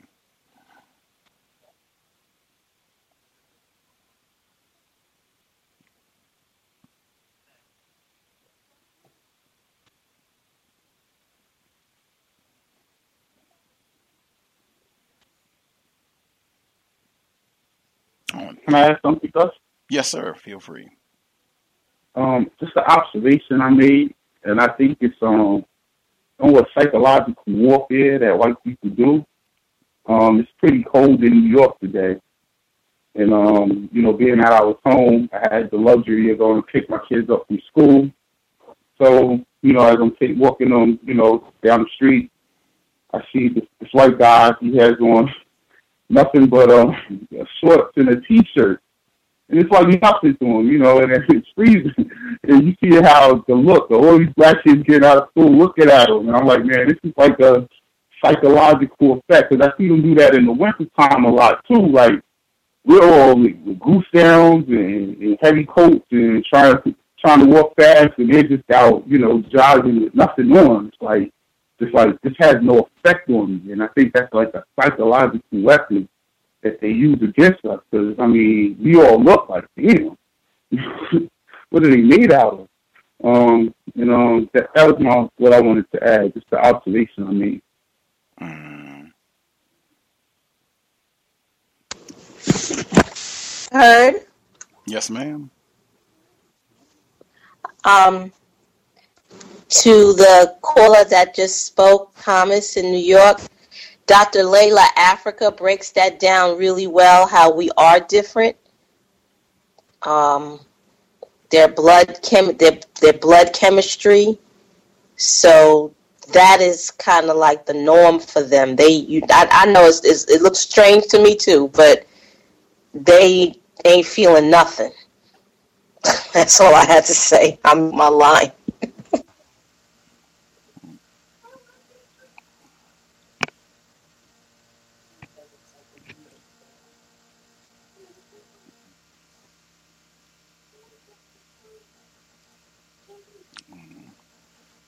Yeah, I'm going to look into that definitely.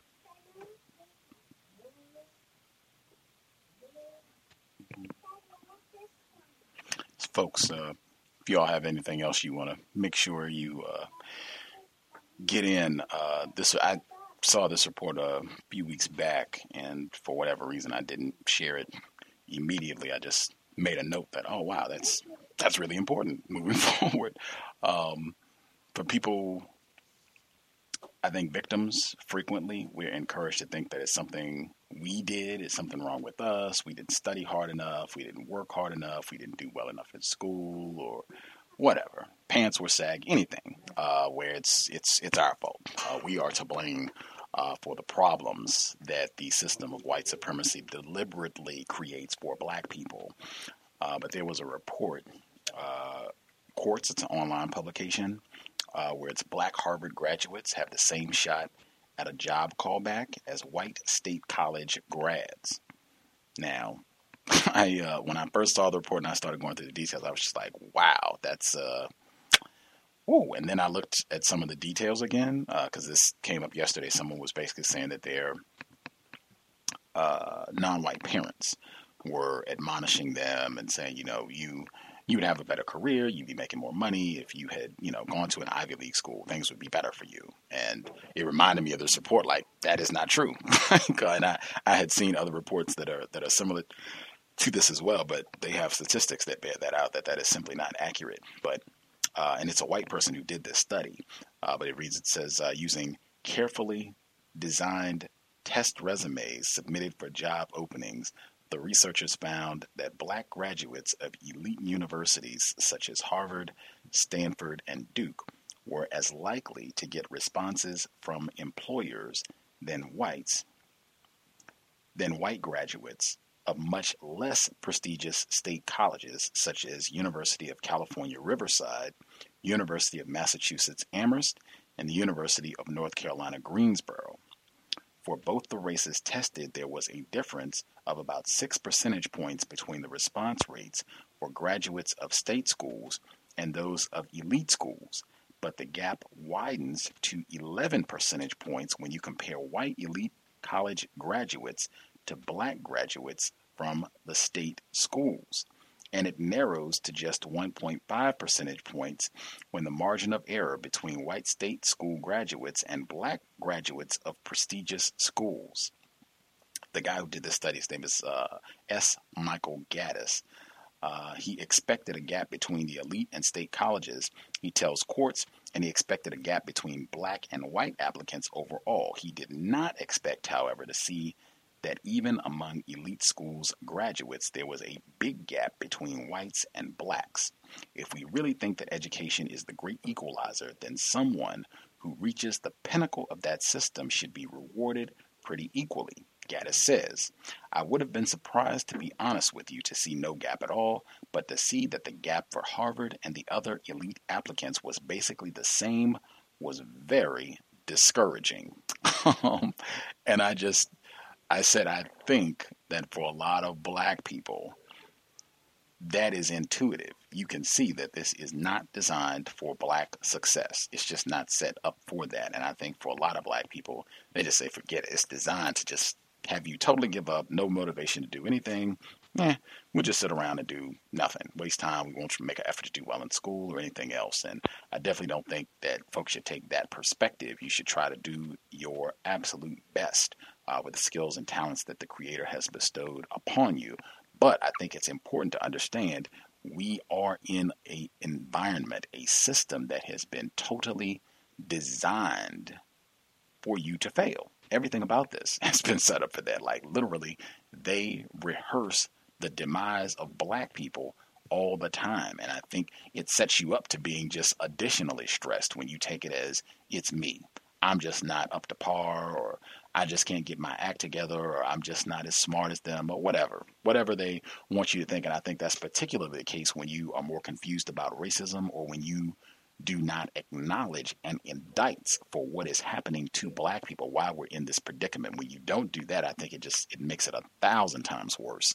And just your indictment of other black people, indictment of yourself. I think that just encourages a lot of that anti-blackness when you don't understand when we're not being truthful that hey, this this environment is designed, is set up. White people gloat and look forward to black failure so they can ridicule and joke and laugh about it and text their friends about these niggas and all. I mean, this is what we have. This is the world that we live in.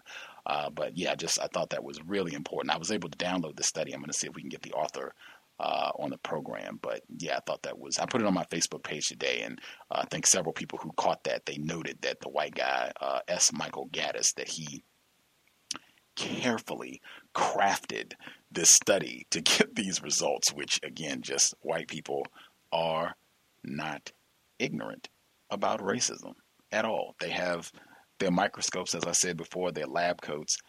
They study the crevices, the cracks, get down to the nucleus at a cellular level in terms of understanding racism, white supremacy, literally and figuratively, uh, with that metaphor.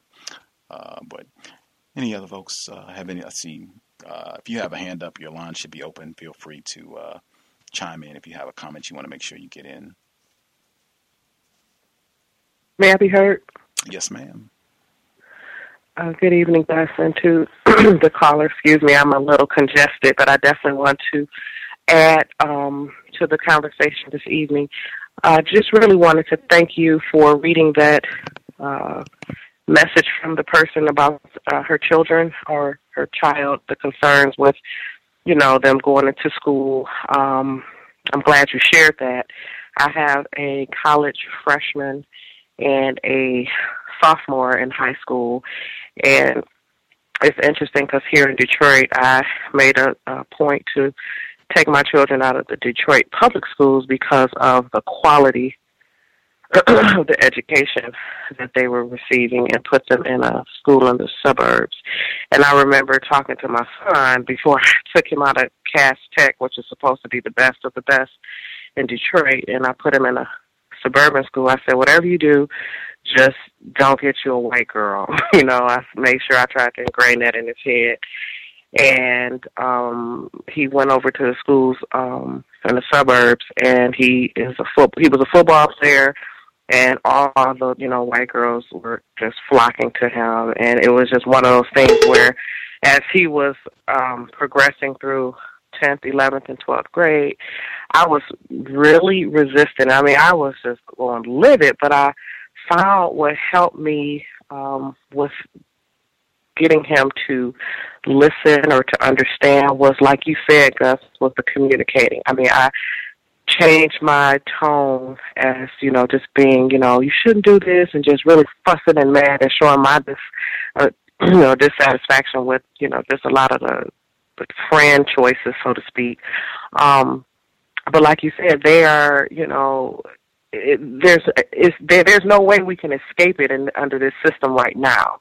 And so i found that communicating and just being open and talking and really sharing and just saying you know just talking communicating is so important with our um our young people. And i decided at that point when i noticed you know took my children and put them into school how like you said it's so important to be involved in the school. I even started a youth program at their school and it took off um, because I'm so engaged in the school, and it's so interesting because now um, I have a youth program where we focus on public speaking skills, and so I, I'm hosting my second speech contest at the school. And now, where the school was majority like white, there's a lot of um, people from the Detroit schools that's coming over to the suburban schools. So the the speech program that I host is um, majority black students, and we have this one white girl that's in the class now. And so I'm like teeter tottering with the subject. I'm like, okay, well, for the speech competition, guys, what are we going to have as our t- topic? Because they have to all, you know, compete against each other, but they're speaking on the same topic. And so I said, well, let's do Black Lives Matter. And I noticed that the, um, you know, a couple of students said, well, what about Sarah? You know, she's the only white girl in the group. And so I noticed how they were, you know, concerned about little old Sarah's feelings. And I said, well, Sarah should be able to speak about Black Lives Matter. You know, I'm like, you know, why would, why should we have to change our topic because we're thinking about her? I said, we're in a society where they don't think about they don't consider your feelings, you know what I'm saying? And she should be able to speak about it. So I just wanted to um to piggyback off of what you were saying to make sure you're involved in the school as mu- as best as you can. Let make sure everyone, you know, knows you, the teachers know you, um, it's to the point where, you know, they might as well pay me a salary. That's how involved I am. And I made a conscious effort of it when I saw how, you know, my children are active in the school and they're, you know, athletes or part of different programs and things like that.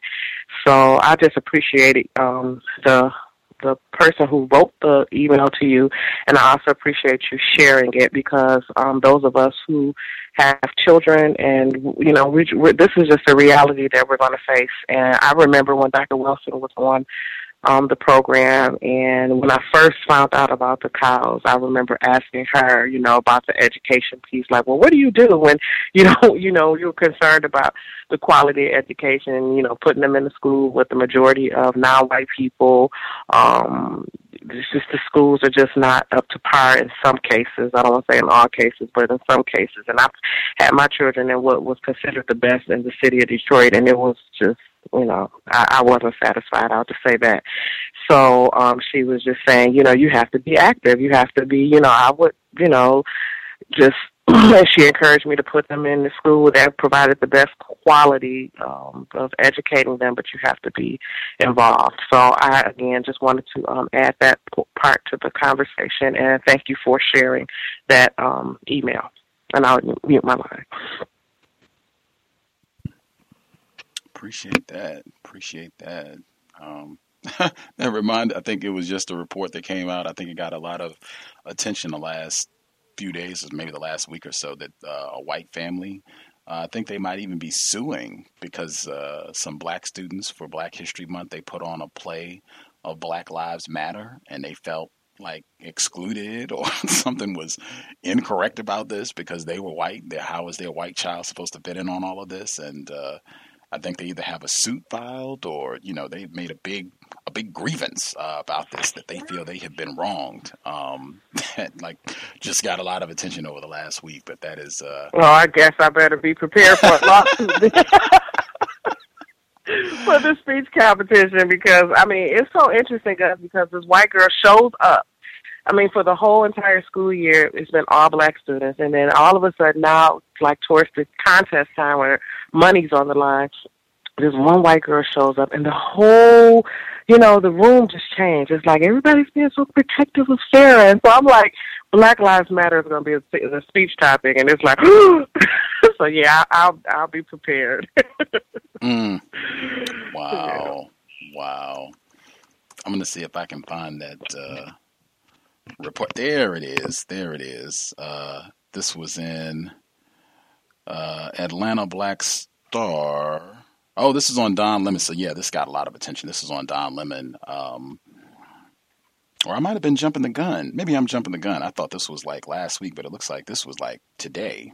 um, uh, I'll see if I can if I can download it. I'll uh, I'll just play it that way because I haven't heard what they had to say about this on CNN. Um, let me see if I can get a report that I can actually read.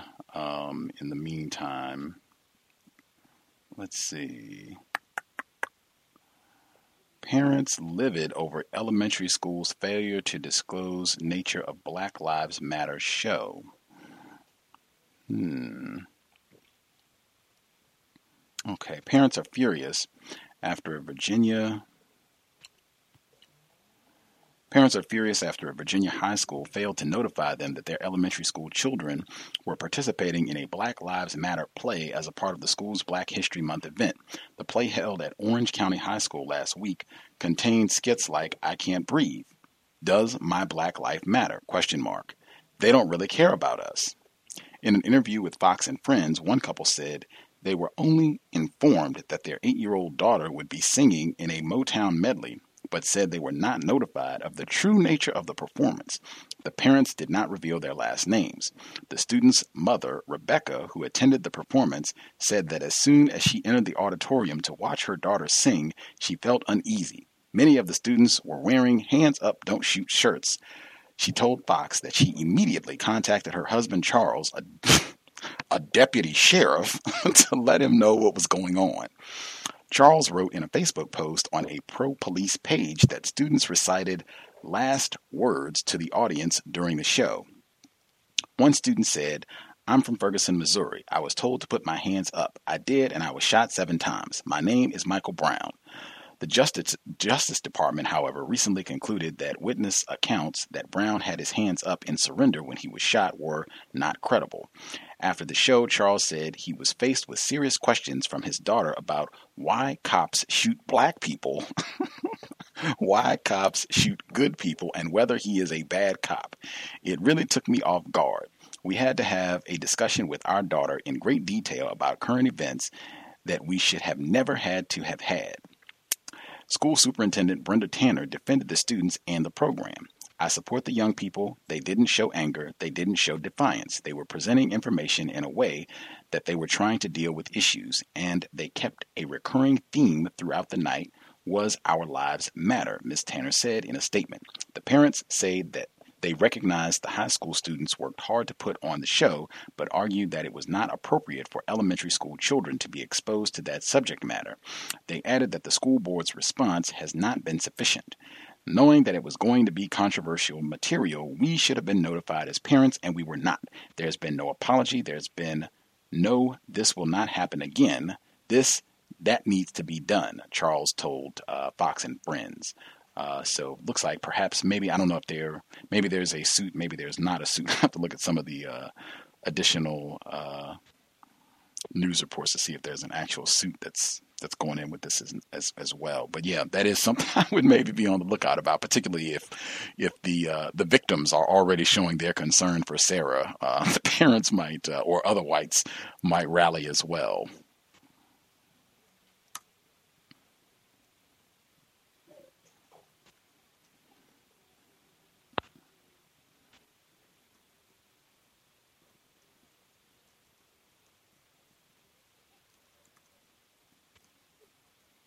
And there's been a lot of that as well, just since I read it, uh, in terms of people saying that they are uh, reneging on the hands up, don't shoot, and the separate Justice Department report that said the witnesses who said Michael Brown's hands uh, were up were not credible, and other witnesses that his hands weren't up or it was unclear the position of his hands. There have been a lot of reports. There was a report in the New York Times today. There was a report in the Washington Post last week. They had the black, and it was a black person who wrote the Washington Post piece. Uh, they had him on NPR where he said he was wrong and I made an error and Michael Brown didn't have his hands up and this is all based on a lie. This whole hands up, don't shoot uh, it's just wrong and blah blah blah. There's been a, a growing theme uh, of that, uh, where a lot of whites and even getting a lot of victims uh, to say that this was all based on a lie, and we've had six months or eight months, I guess it is now, eight months of all this rowdiness and yelling uh, on something that was based on a lie. I'd say that's something to pay attention to as well.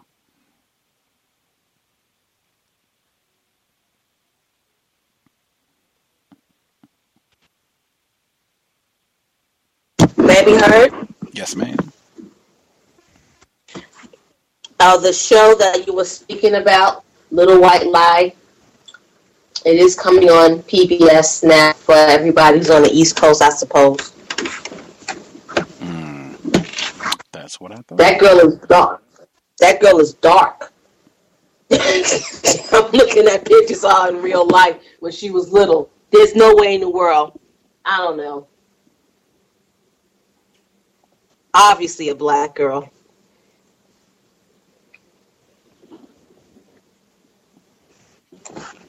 Yeah, that reminded me Dave Myers. He was on that program where he also very dark person, uh, obviously looks like a black person, and uh, his white mother lied to him as well uh, and pulled this off for some 18 years or whatever the case may be. But yeah, I'm gonna make time to watch that. I, again, it, this should be online. As soon as I see the link where it's online, I'll share. it So if people want to check it out, they can uh, see what what they have to offer. Uh, Lacey Schwartz. She is married to a black male. Uh, but yeah, I thought folks would want to check that out. Was she on the show before, Gus? Yes, sir. Back in either she's November. she's the one from from Woodstock, and nobody ever told her that she was black. So she said. Uh, I think I said on the program. Yeah. I didn't. I didn't believe that she had uh, the incident she talked about where a white person told her that she was. Uh, she said she was Jewish, and she said I think they said something to the effect of that she was an Ethiopian Jew. Uh, and I said that to me right there seems like a comment where they're saying that you're not white. Uh, where she was, and this was before that she knew the whole truth of everything. Uh, and she contested that. I remember we ended up wasting a lot of time going back and forth about that as well. But yeah, she said that she didn't she didn't remember hearing any comments where white people challenged her or said anything to suggest that they didn't accept her as a white person growing up before she got accurate information.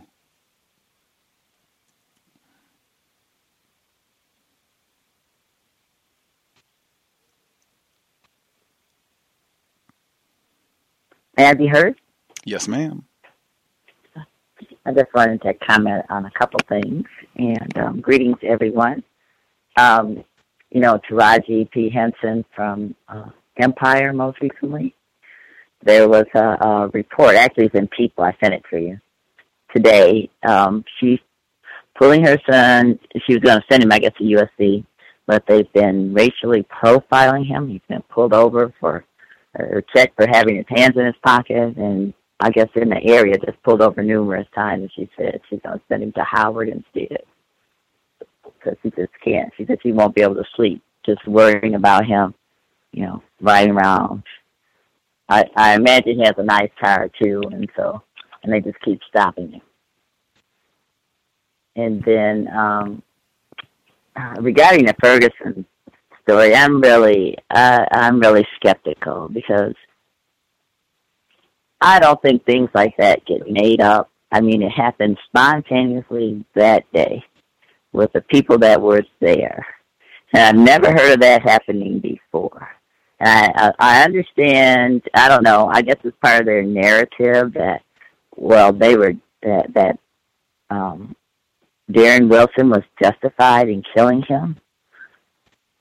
Um, but you know, just I don't know, they just make up or actually deny our value in any way, shape, or possible uh, as possible. We're the liars, not them, and so um, and it goes on and on, no matter what happens. But when when you know, like this woman, this okay, now she's caught in the lie again, the same lie about being raped at, at UVA you know, because they downplayed that so much. They had I don't know how many people. Well, that doesn't mean even though they that this story may not have held up, she might have been raped sometime somewhere. Well, you know, even though they didn't have any real evidence in the beginning, so it, it kind of, you know, I guess clearly illustrates our system of racism, white supremacy, on and on. So, but. Um, you know, and I and I kind of don't blame Taraji for moving her son, you know, especially if he's already getting uh, profiles. But I don't know that being anywhere else in the country is going to help either. So, but, uh, that's, those are my comments.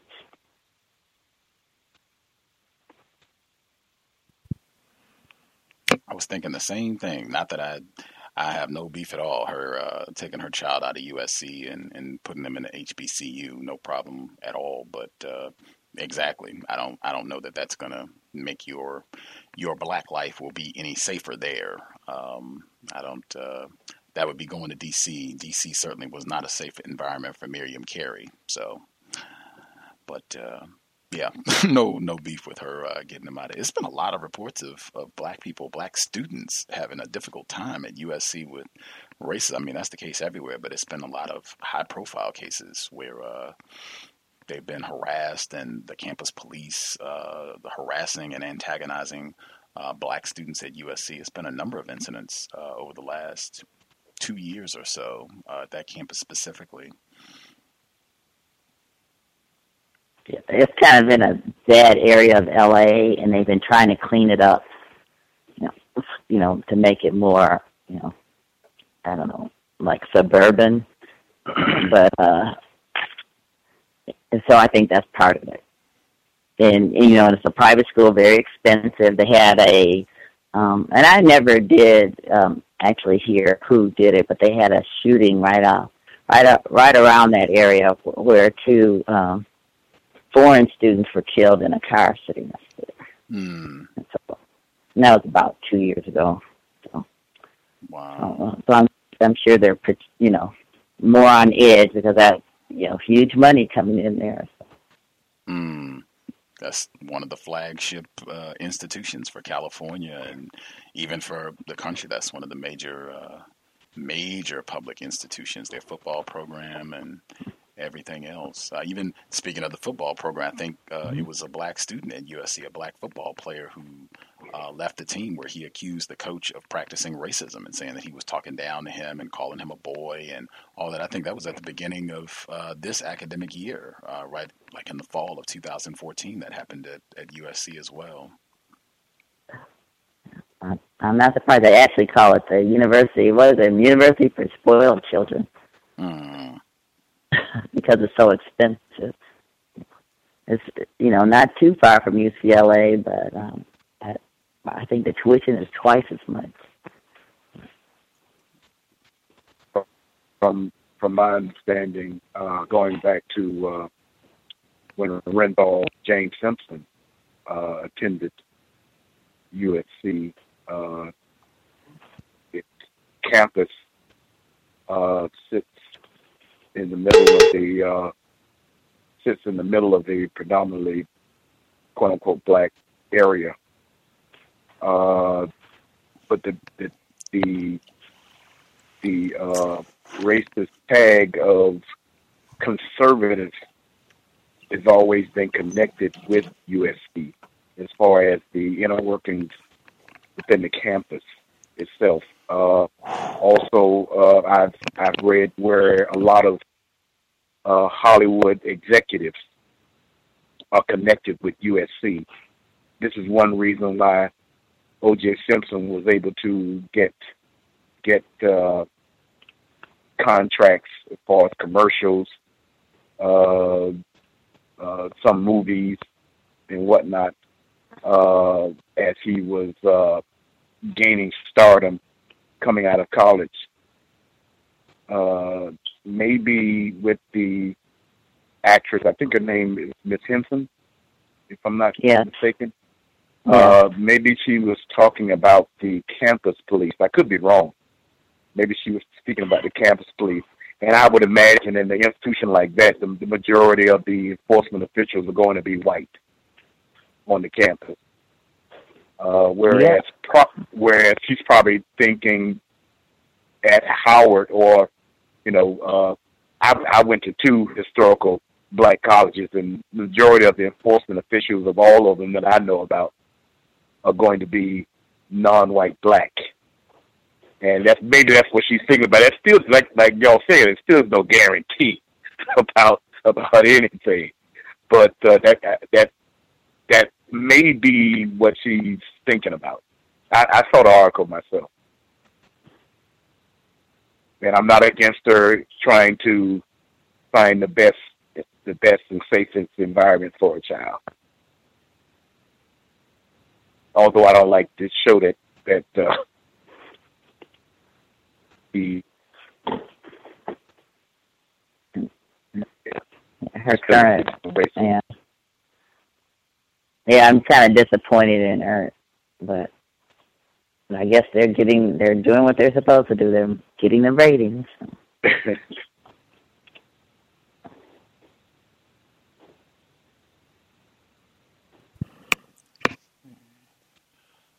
yeah, UCLA is supposed to be the quote unquote more liberal campus, and yet two Black Panthers were murdered on the campus back in 1969. So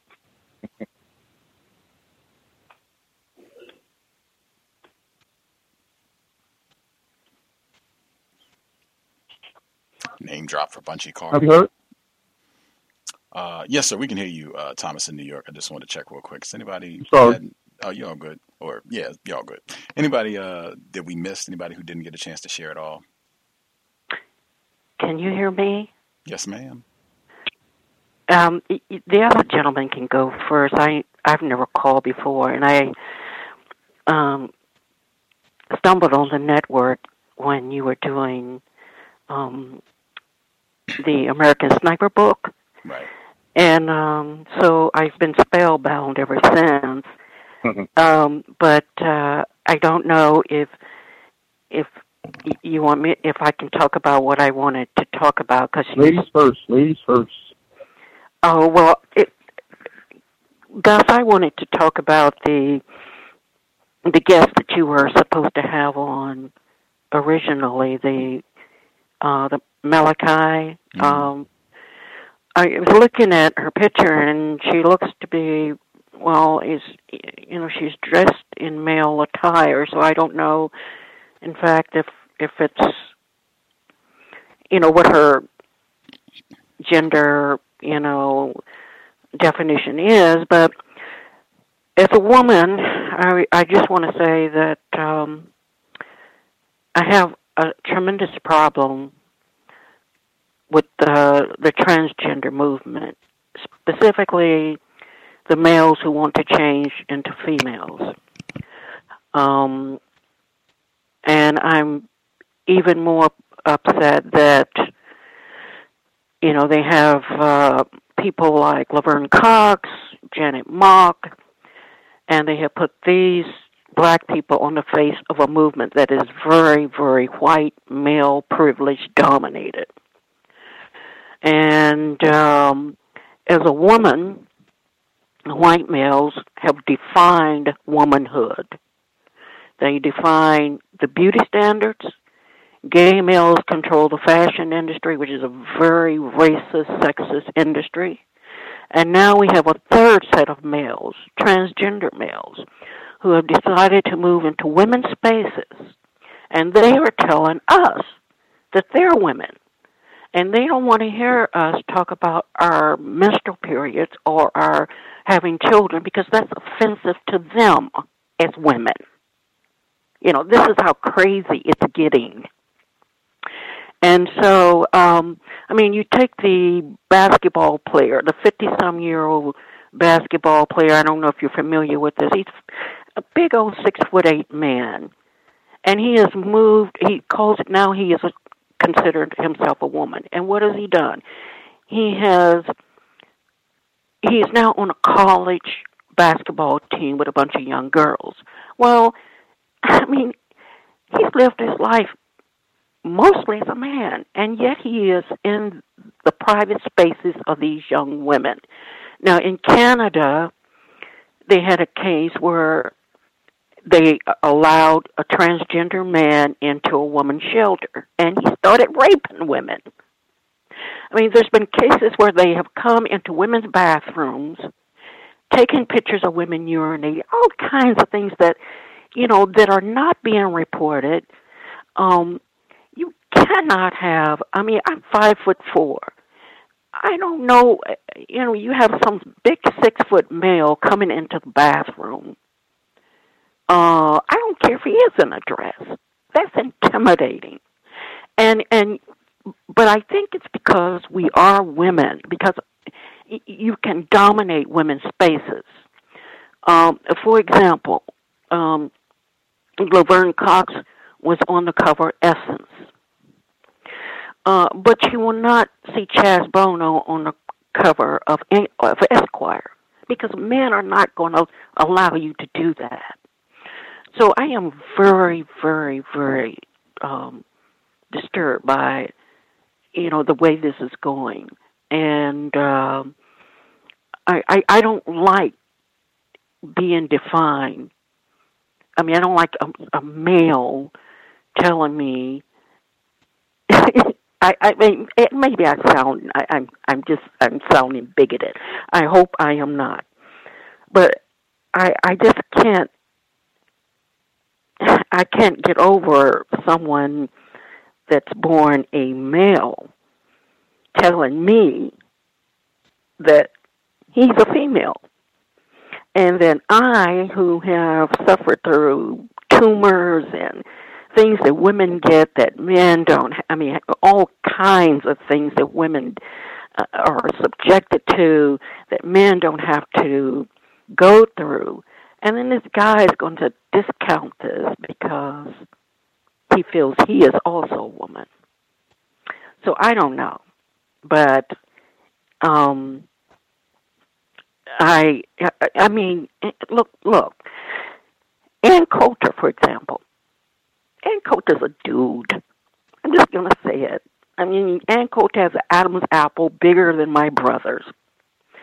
She has massive hands. Yet she is able to spew all this racist rhetoric and even sexist rhetoric. And yet I could not call her on being a man because that is seen hateful toward her.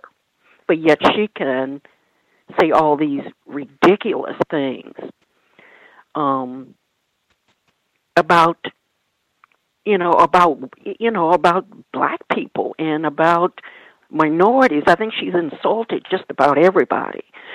But you know, I appreciate you letting me have my say. I hope I'm coherent. But uh, I was quite angry. I'm quite angry about it. Hmm. I uh, that was I was hoping to get clarification uh, from Malachi Garza, uh, the same thing, because I am not clear in terms of how she identifies. I know she has uh, worked for uh, transgender justice, put that in quotes, whatever that's supposed to mean. But uh, exactly what you said in terms of, I had that on my list to ask her about in terms of putting uh, a black face uh, on the quote unquote gay rights, LGBTQ. I think they've added two other letters on now uh, all of that anti-sexual behavior. Um, Laverne Cox and Orange is the New Black, they had her on the cover of uh, Time magazine. Yes, they uh, did. The end of 2014, and it said this is the new frontier of civil rights. Uh, and we talked about before just the meaning of that and the, the words, just everything around that, uh, as well as Jason Collins and Michael Samus, endless list. Uh, Brittney Griner uh, putting up black people uh, to say this is supposed to represent PBS. Talking, since we're talking about documentaries, PBS had a documentary that came out uh, in the spring of last year called The New Black. And it was one of my BFF, Amy Goodman, one of her former colleagues. She had her on Democracy Now! Uh, and they were talking about black people being homophobic. And I was going to ask her about that. What does she think about this presentation of having all these black people to come out and represent uh, quote unquote gay rights, and then at the same time saying that black people are homophobic, like you said, saying that she feel like you people say, oh, you're a bigoted or you're a homophobe, right. and all the other name calling that they do. That's a standard aspect of it as well. If you object if you have concerns, if you're not, you know, vigorously endorsing this and ready to run out and join the parade, uh, then uh oh, you are a homophobe and you're just like the rest of these Negroes who are notoriously homophobic because they keep saying that as well. And that's global. Uh, you see that on the continent with Uganda and these countries where they are not uh, willing to sign off and say we're going to go gay rights and all that. They're doing the same thing in the Caribbean with black people down there.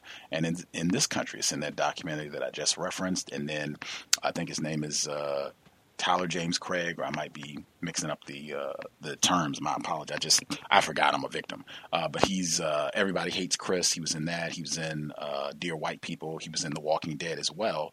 Uh, he had just at the end of 2014 came out and said that black people were notoriously homophobic.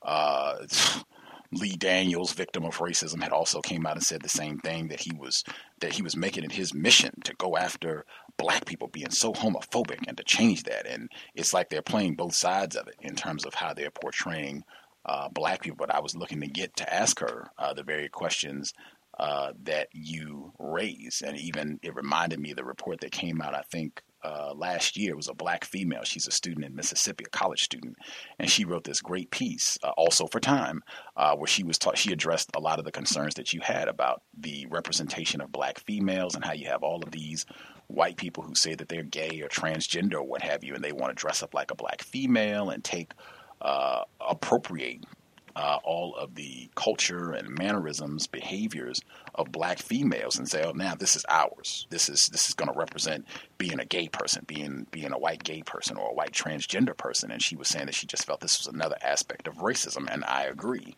And it was a significant number of whites who were very angry uh, at her post. Uh, and I remember this white guy wrote a. We read it on the program. This was summer of 2014. He wrote a response, and he said that the best friend of black females is white gay men. That was the thesis of this report. Uh, I think some oh, folks should remember dear. But yeah, this is summer 24, and this is also in time. Like they allowed him to get his response, and he said that you know we know everything that you've been through. We can relate, and we are your allies in fighting against racism and sexism and all of your frustrations. And don't push us away. And we're right there to help you out. And gay rights has made all of this progress, and now we can do the same thing to help you all out if you just aren't so ornery and you know getting upset and accusing us of being racist and you know further maligning black females. Uh, this this great big post that he uh, that he authored last summer. Uh, but yeah, just the all of the concerns that you laid out, I, I think they're totally valid. Uh, it's not quote unquote bigoted. I think it's just asking logical questions and making an assessment of what has happened, which is just another aspect of racism, white supremacy, and all this gay right. And I guess I'll end um, in terms of where all this is going because she, our guest, she lives in California. They passed I believe it was the end of 2013, they passed the Transgender Students' Rights Bill. This is Governor uh, Brown at, uh, in California. And it was uh, any student, if you're in California public schools, if okay, I can be in third grade, little Billy, if I come to school on Monday, and then I come to school on Tuesday, and I say, well, you know what? I think I'm a female and I'm going to switch to Jane. And now I want to join, I want to go to the girls' bathroom and I want to join the girls' volleyball team and everything else. Everybody has to co sign on that. Teachers, everything you have to allow. And this is from K all the way through high school. So this is, you know, 12th grade year. I have been Bobby, as you said. I'm, you know, six foot three, 190 pounds, and I am Jake. And then I come to school on Wednesday and say, you know what? I'm changing. I'm now going to be Jacinta, and I want to be on the girls' basketball team, and I want to use the girls' bathroom. Everybody has to sign off on that, and that's the whole state of California is supposed to be under this now. It kicked in in 2014, and I had kept saying, one, what is this going to look like 50 years down the road? when you've had you know generations of this being in effect. I also said since California tends to be something that's kind of uh, sets the tone for the rest of this area of the world, when this starts to spread and you start having this everywhere, this is going to take black people to the cleaners. I think Mr. Fuller's been talking about this a lot. And the same thing I pointed out with the pronouns and getting rid of all that. It's been more and more of that catching on where don't call me she or her or him. Right. I'm Zog and Z- and all this. I mean, just oh, cisgender. Yes, cisgender just, is another one where uh, when a transgender person has decided that um, that cisgender fits that I am no longer a female. I am cisgender. You as a man, you're cisgender. And cisgender means you have an advantage because you were born a male and I was born a female. And so you know, I have an advantage over a transgender woman. You understand what I'm saying? And, and so we're cisgender. Now, who decides? Who is making these? You know, these definitions. Who's creating these definitions, and why are they being accepted? Um, if, if I could just say one more thing, uh, the recent controversy with I don't know if you're familiar with uh, Elton John um, made um, someone, uh, the designer Dolce Gabbana, made a comment about people who had uh, who relied on surrogate mothers and and uh, you know children through test tubes or whatever. And um, Dolce called them um, synthetic children. And there was this horrible outrage where Elton John said Dolce Gabbana should be boycotted. Well, what's missing from that equation is Dolce Gabbana is the racism of the fashion industry, and the. I'm sorry about that. It's the the racism of the fashion industry has long been ignored. This, the uh, Dolce Gabbana has some of the most misogynistic ads you ever want to see, and nobody's ever said anything about this. But um last week it was just all over the news about boycotting because Elton John had his his feelings hurt. So, you know, I I I don't know. But I listen. I I appreciate you letting me have my get my frustration out. I was very scared to call in. I apologize to your listeners if if I sound a bit off because I was I was nervous calling in, but uh, I just had to get this off my chest. oh, for sure. No, uh, we're all victims here. No uh, need to be nervous, but uh, yeah, I, I, saw that as well. The the Bill Bill Maher, racist suspect, uh, he said oh, uh, yeah. uh, the gay mafia is uh, vicious. That they will will hem you up in a second if you sound like you are not in support of all things gay and LGBTQI, whatever other letters they add on. Uh, and it's just another wing of the system of white supremacy, in my view. But yeah, when I when I saw all of that, it came to mind when all of these people come out and say how notoriously homophobic black Oh, people yeah. are. Like, is that black people's fault? Like, did Dolce Gabbana, did they get you know some Mhm. Minister Farrakhan? Have they been listening to the cows or other material uh, and came to this conclusion? Like, is that black people's fault too? Like, uh, just pointing out all of these white people uh, who say that they're not down for the whole uh, gay thing either. Uh, how that doesn't get classified. How it's not. Hey, white people are notoriously homophobic and that sort of thing. It just becomes a stigma for black people if we Yeah. don't support uh, gay rights and LGBT and you know all that nonsense. But yeah, I saw that from last week as well.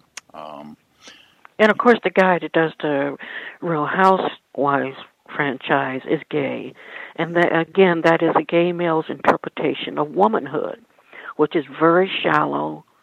Um, uh, you know, and you see how the women act on that show. And the same with this the the show which I never watched, Sex in the City, but it was you know produced by gay men, and it, again, it is a gay male's definition of womanhood, and it's really very much like gay men, the way gay men act.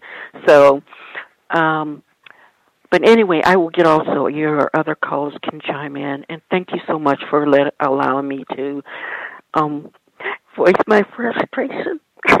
for sure, for sure. Good to hear from first time callers.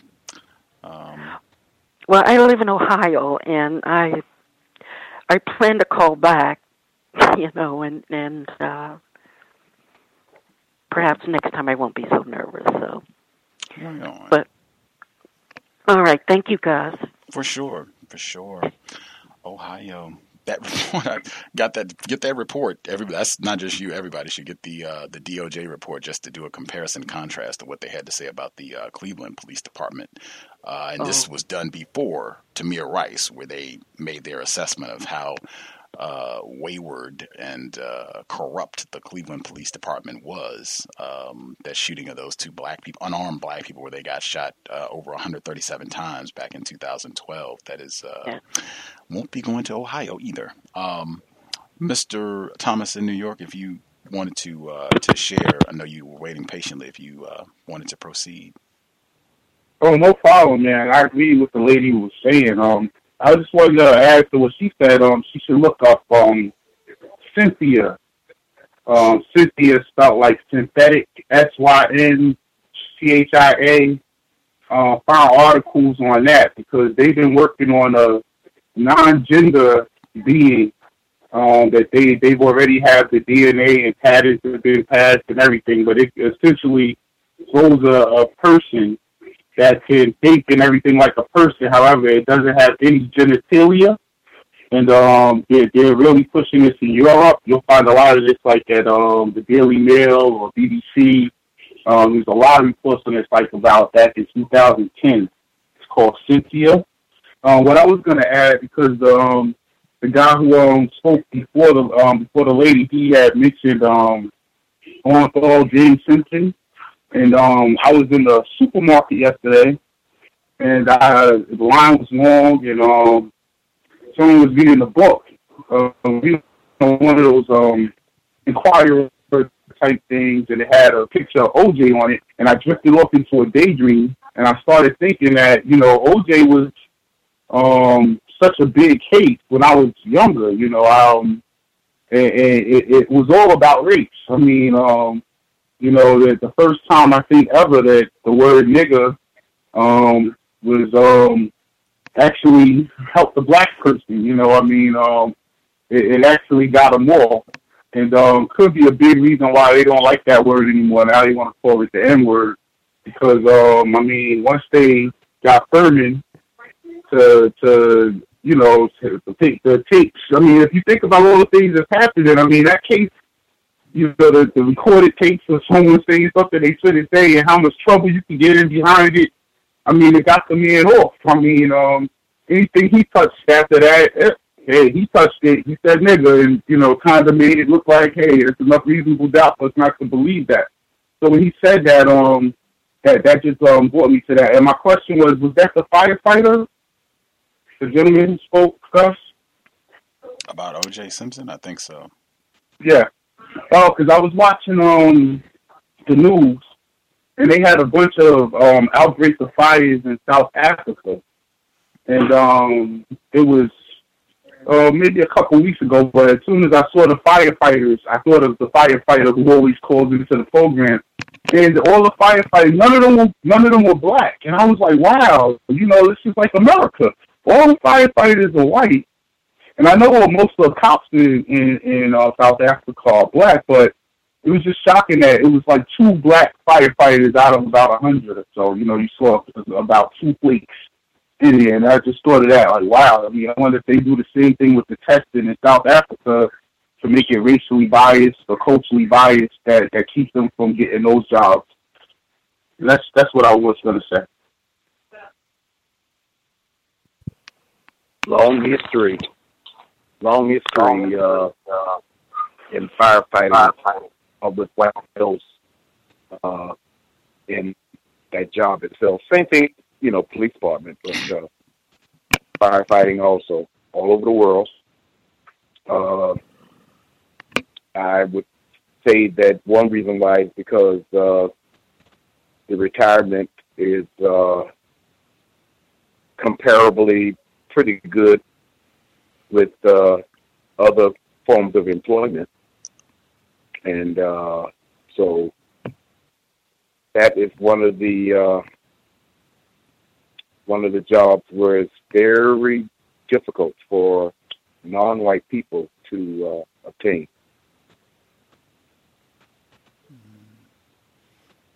Deliberately so. Deliberate, and they will. Oh yeah. Same thing I was saying earlier, they will come up with all kinds of justifications. You're just not qualified. You can't hold the hose correctly, and you know it's just something defective about black people. You'll everything will burn down in the universe if we, you know, have black firefighters. It'll be just the same thing over and over and over again, uh, where they have excuse after excuse to justify. Uh, and the the legacy aspect, that's something too, uh, where I know here uh, where that they passed that job down generation to generation, where grandpa was a firefighter and dad and blah blah blah, and it just keeps the same thing that they do with uh, enforcement officials, uh, where they get all that extra information so they know how to pass the test and they already have the hookups and the connections and everything. Uh, I think you had talked about before where the, the benefits and what have you, that that's a, a relatively cushy job uh, that one can have. Some dangers, obviously, but can be a pretty good job uh, to have. And if you can just kind of pass that along, pass that down uh, in your family line and keep that from anybody else, you can set your set your family up uh, for some generations. I'm sure they uh, doing the same thing worldwide. I wanted to make sure I got in also before I forgot. NPR did a, a report last week just on the contempt for gender uh, and how they're really pushing that, particularly with black people. Uh, they had some new singer, and they were they were the thing that they were spotlighting is that he was quote unquote androgynous, uh, that he didn't really have any identifiers, male or female. Uh, this is supposed to be a male, but he has a really high pitched voice, so he kind of sounds like a female, and uh, then the music could kind of go either way. You can't really tell if it's male, female type thing, and they were really playing that up as an aspect of him being the the next big thing. Uh, and I think it's it's just going to be more of that sort of thing, the contempt for gender, uh, degenderization, and you know we don't really have males, we don't really have females. You're all over the place. You can be both. You can switch day to day. It's just going to be more of that, and I think particularly uh, at the collegiate level, uh, that is just going to be massive and widespread. Uh, and so then you have it's going to be lots of educated black people who've been influenced by that way of thinking, whether they like went and studied it or if just if they took a class or just being around other people who are endorsing it. That that's you know after you have 10 years of that being solid and a lot of people coming through and having that you know way of thinking and more books and publications and films and that sort of thing coming out like man it's just going to be uh, mass confusion.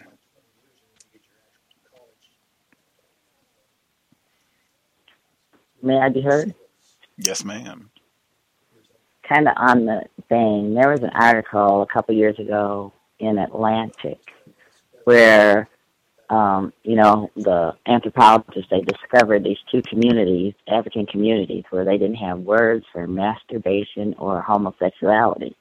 Kind of freaked, you know, white people out. So they're, so they had to go in and they're studying them. I don't know how long they're gonna, you know, be able to maintain their culture, but to them, sex was is searching for children, and they have sex multiple times a night, and they seem to enjoy it and, um, you know, these are all quotes out of the article, and I'm, I just kind of laugh to myself. As they're destroying everything in this culture, they find these people, and they don't, and they don't know how to act. And they said that, um, um, what do they call it? Claims about human nature are drawn exclusively from samples of Western educated, industrialized, rich, democratic societies, and they and they put in parentheses weird.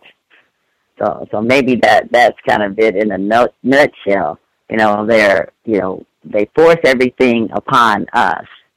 That because um, I can remember back in 2008, they blamed black people for that Proposition 8 passing, the one that said a um, marriage between a husband and wife.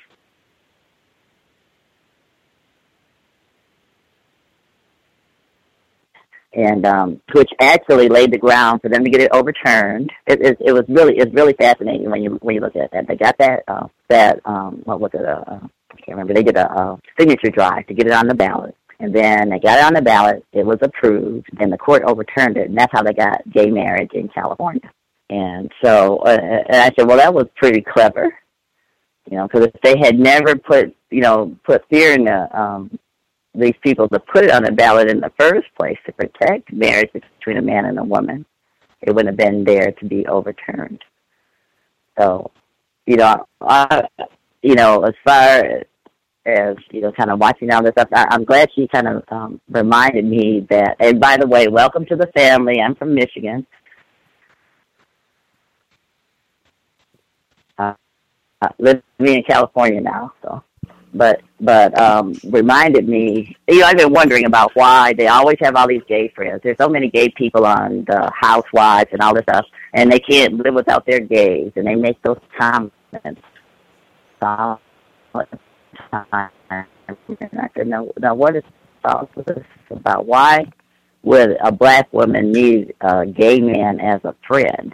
So so you know you know it's kind of hard to understand you know, from what they put on television because a lot of this stuff makes no sense to me. I, you know, I never really understood gay in the first place, especially when they start like dressing up or act. Why? Why would a a male that's attracted to a male have the, the so-called effeminate ways? That would make no sense. They should be more masculine if that's what the truth of it. And same with the female. So, I I think that you know, as part of it is that um, these people have kind of declared themselves gods. They can make genders at without uh, whatever they want. They can make babies in test tubes, and, and who knows what who who knows what else they say. And I'll, I'll mute my line. Can I speak?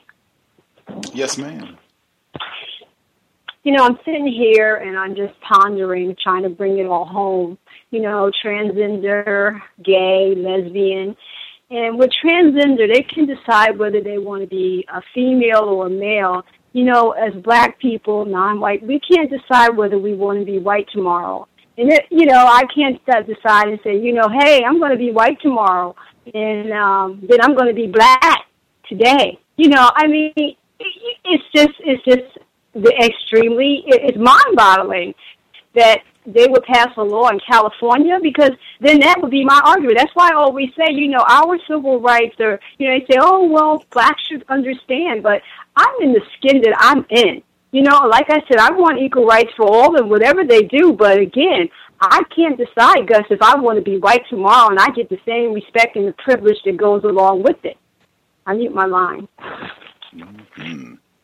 I agree that I was I had that in my notes as well to bring up with Malachi Garza uh, since she was in California. If she was there for the uh, election in 2008, it was Proposition 8 uh, to ban gay marriage, and uh, where they blamed black people. Another, in my opinion, another aspect of racism. The Washington Post. I was going to read this uh, just because I always tell people to watch for the metaphors. Now, just dig the way that they wrote this. Any notion that Tuesday's election represented a liberal juggernaut must overcome a detail from the voting booths of California. The same voters who turned out strongest for Barack Obama also drove a stake through the heart of same sex marriage. In this article, they've already titled it where they're exclusively talking about and blaming black people for this. Uh, and even even within that, they include that they barely had a white majority uh, who voted for uh, who voted against uh, gay marriage. That it was you know it was kind of evenly divided. You had a lot of white people also who did not support gay marriage, but black people are to blame uh, for this passing. And just that that metaphor I thought was pretty uh, pretty stunning uh, for or profound from the Washington Post uh, that black people drove a stake through the heart of same sex marriage. We are murderers once again, uh, and and as uh, Joy pointed out, they went ahead and passed it anyway, uh, in short order, uh, when they went around and went through the court, and, and as if they needed black people's permission uh, to do anything on this planet. Just constant attack, constant attack, and and I think that's just a part of it to further put you in that position where if you are sounding like you're not vigorously in support of this and approve of it and all behind gay rights, you are a homophobe, you're a murderer, you're a homophobe, you're a bigot, the whole nine. You're as bad as uh, as the racists. Uh, in that article that uh, I was talking about, it's called "Dear Black Women." It was from Time Magazine. White gays are your allies. Make sure I get the correct title. Dear Black Women, White gays are your allies, so don't push us away. That's the name of the uh, report that came out from this summer. And uh, the guy that wrote this, he writes for Al Jazeera. He was the person that was covering the Renisha McBride trial uh, for Al Jazeera. Like he had written several reports on what was happening with that trial after he wrote this piece for Time Magazine. His name is uh, Steve Friess. Hope I'm saying it correctly. Steve Friess, F R I E S S, Steve Friess.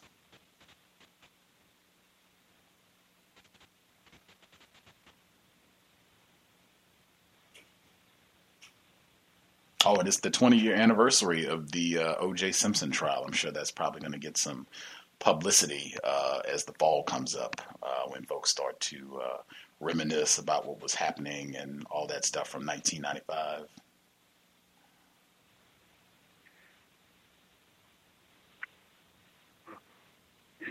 May I be heard? Yes, ma'am. Yes. Good evening, everyone.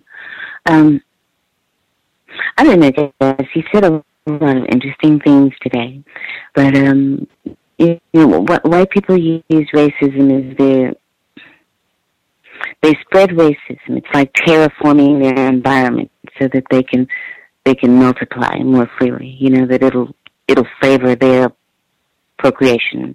You know, so but you know, we also terraform our environment when we feel ourselves going through a change. Like if you feel yourself becoming, like if you have MS or you're getting older, you will change your environment. You'll change the kind of house you live in, or you'll get something with um, no carpet. But you will seek to change your environment to accommodate what you see in yourself as inevitable changes. And and it, and it could be because you know I always look at this from the from the study the white person point of view.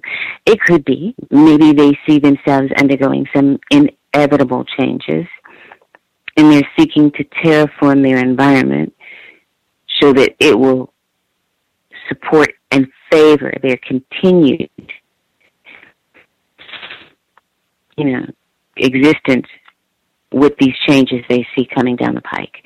I mean, that, that sounds really vague, but you know, they they do that. They they do that. I mean, it's just like you know, with the the, the hole in the ozone layer, they they came out with sunscreens, and there's a lot more tunnels in the downtown areas and things like that. So you do terraform your environment when you feel like you're undergoing some inevitable change, and, and that may be what's happening if we pay a little bit closer attention to them. And the other thing is that uh, I just found out for the six year old, they have one of Fox News' newscasters that they're sneaking in so that the newscaster can give them motivational speeches. I mean, this is a non-white school. This is exactly the ratio that Detroit has. It is 85% non-white. And so they have the Fox newscaster coming in to give these children motivational speeches. So I've been watching Fox News more, you know, in order to prepare for this this week. And I saw the show Glee. And it was it was the last show. I think they're canceling the show. But the last show showed two white men who were married going into an elementary school that was, I guess they would call highly diversified. And from what I remember of that show, it was like mostly all white people.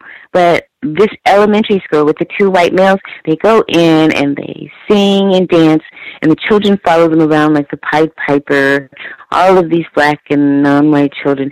Then they they stretch out on the floor next to each other like they're in a bed, and the children run and step over them in a circle and then they look at each other and they're smiling and they're saying how wonderful it is for you to have a school like ours where you will be accepted whatever you want to be. But the people that they they they had bring in this marriage to bring in this message to these non-white children were two married white men who were gay so I mean, I, that was that was really disturbing. That was putting the, the homosexuality and the and the pedophilia and and the and the brainwashing. Know, all my all my all my bells, all my bells were going off. They were just ring ring ring ring ring. I was having a panic attack. But anyway, that's that's what I uh, saw last week, and I think maybe that might be what's happening to them as a group. They're devolving in some way. Gus, can I speak? This is going to be my last comment of the night. Yes, ma'am. I was thinking about sexism as the woman mentioned, and you know we're going to be supposedly having um, Madam Duchess uh, Clinton, Hillary Clinton in office, and I was just thinking to myself, they talk about post-racial with Obama. What about Miss Hillary Clinton? You know that she's a white woman, correct? And you know they give out white women supposed to be minorities. So when she gets to be president of the United States, are they going to end minority um, contracts for, for women, white women? Or we, we're, we're not going to need that anymore because we have a white woman in office now. Just thinking out loud. Thank you.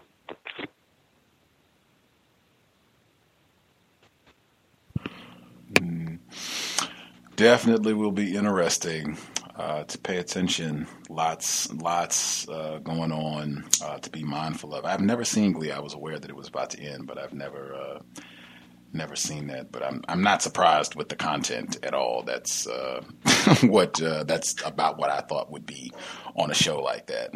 Um, and the the gay promotion is I don't know if the the black male that was in Everybody Hates Chris. I don't know if he's gay or not, but he was uh, in Walking Dead, and they've got a gay couple there as well, and the whole nine. So yeah, I'm not. Uh, I'm not surprised they're covering their bases well, and uh, particularly using entertainment, uh, all facets, whether it's you know silly sitcoms or dramas, documentaries, to uh, enforce and promote the uh, anti-sexual behavior and, and, contempt for gender, uh, which, as I said, I think is just going to produce mass confusion uh, and derail. Even, even I think that was how some of the, the discussion came up in terms of Malachi Garza, where there were there was organizing in California that was supposed to be about racism, but the people that were heading up the organizing were people like Malachi Garza, where there was also this element of of LGBT LGBT this or transgender that, and uh, some people were just like, well, wait a minute. I thought we were, I thought we were talking about racism. Uh, like this seems like we're going to be diverting at some point to talk about transgender or gay rights or saying that it's all the same or that it needs to all be discussed together. Just put that they'll they'll try and say so, uh, social justice or whatever, uh, whatever other tricky language they want to put together. But uh, yeah, if she if she's down to reschedule, we'll see if we can make it work. If not, uh, you know, moving forward, uh, Mr. Beauchamp should be here tomorrow. Uh, again, many documentary films, all or most of his work focusing on racism, uh, Emmett Till, and, and what happened with his family afterwards, and uh, the Moores Ford Bridge lynching uh, from the 1940s down in Georgia. Uh, we'll be looking forward to speaking with him tomorrow, same program time, 8 p.m. Eastern, 5 p.m. Pacific. hope it was not a waste of folks' time. Sorry, our guest wasn't here. Uh, that way it is on the plantation. Uh, anybody have anything they wanted to get in before we uh, get ready to wrap things up?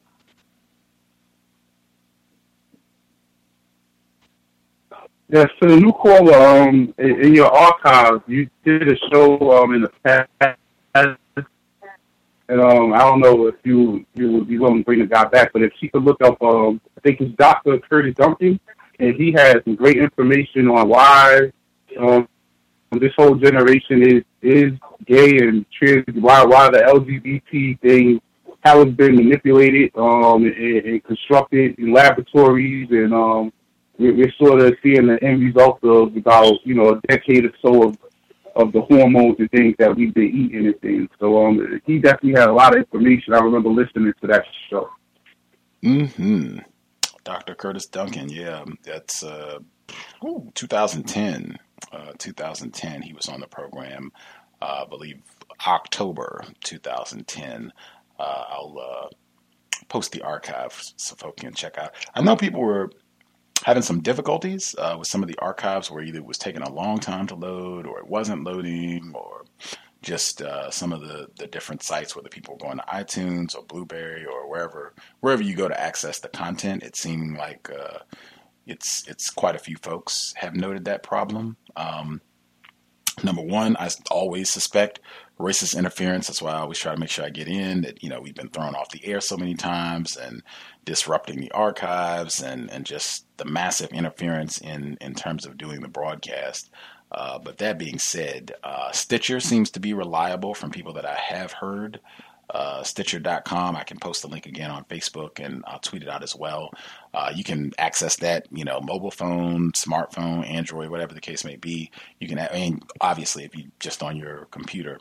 Uh, but that I have heard from people works. I think the only downside people have noted there is that they seem to be a little slow with updating. Like it, I don't know if it's a once a week thing or whatever, but for some reason it's a little slow in in, in adding the new content to the feed. But uh, you can access the content there, and people have said that it seems to work. It's not sluggish; it loads immediately, and and all that.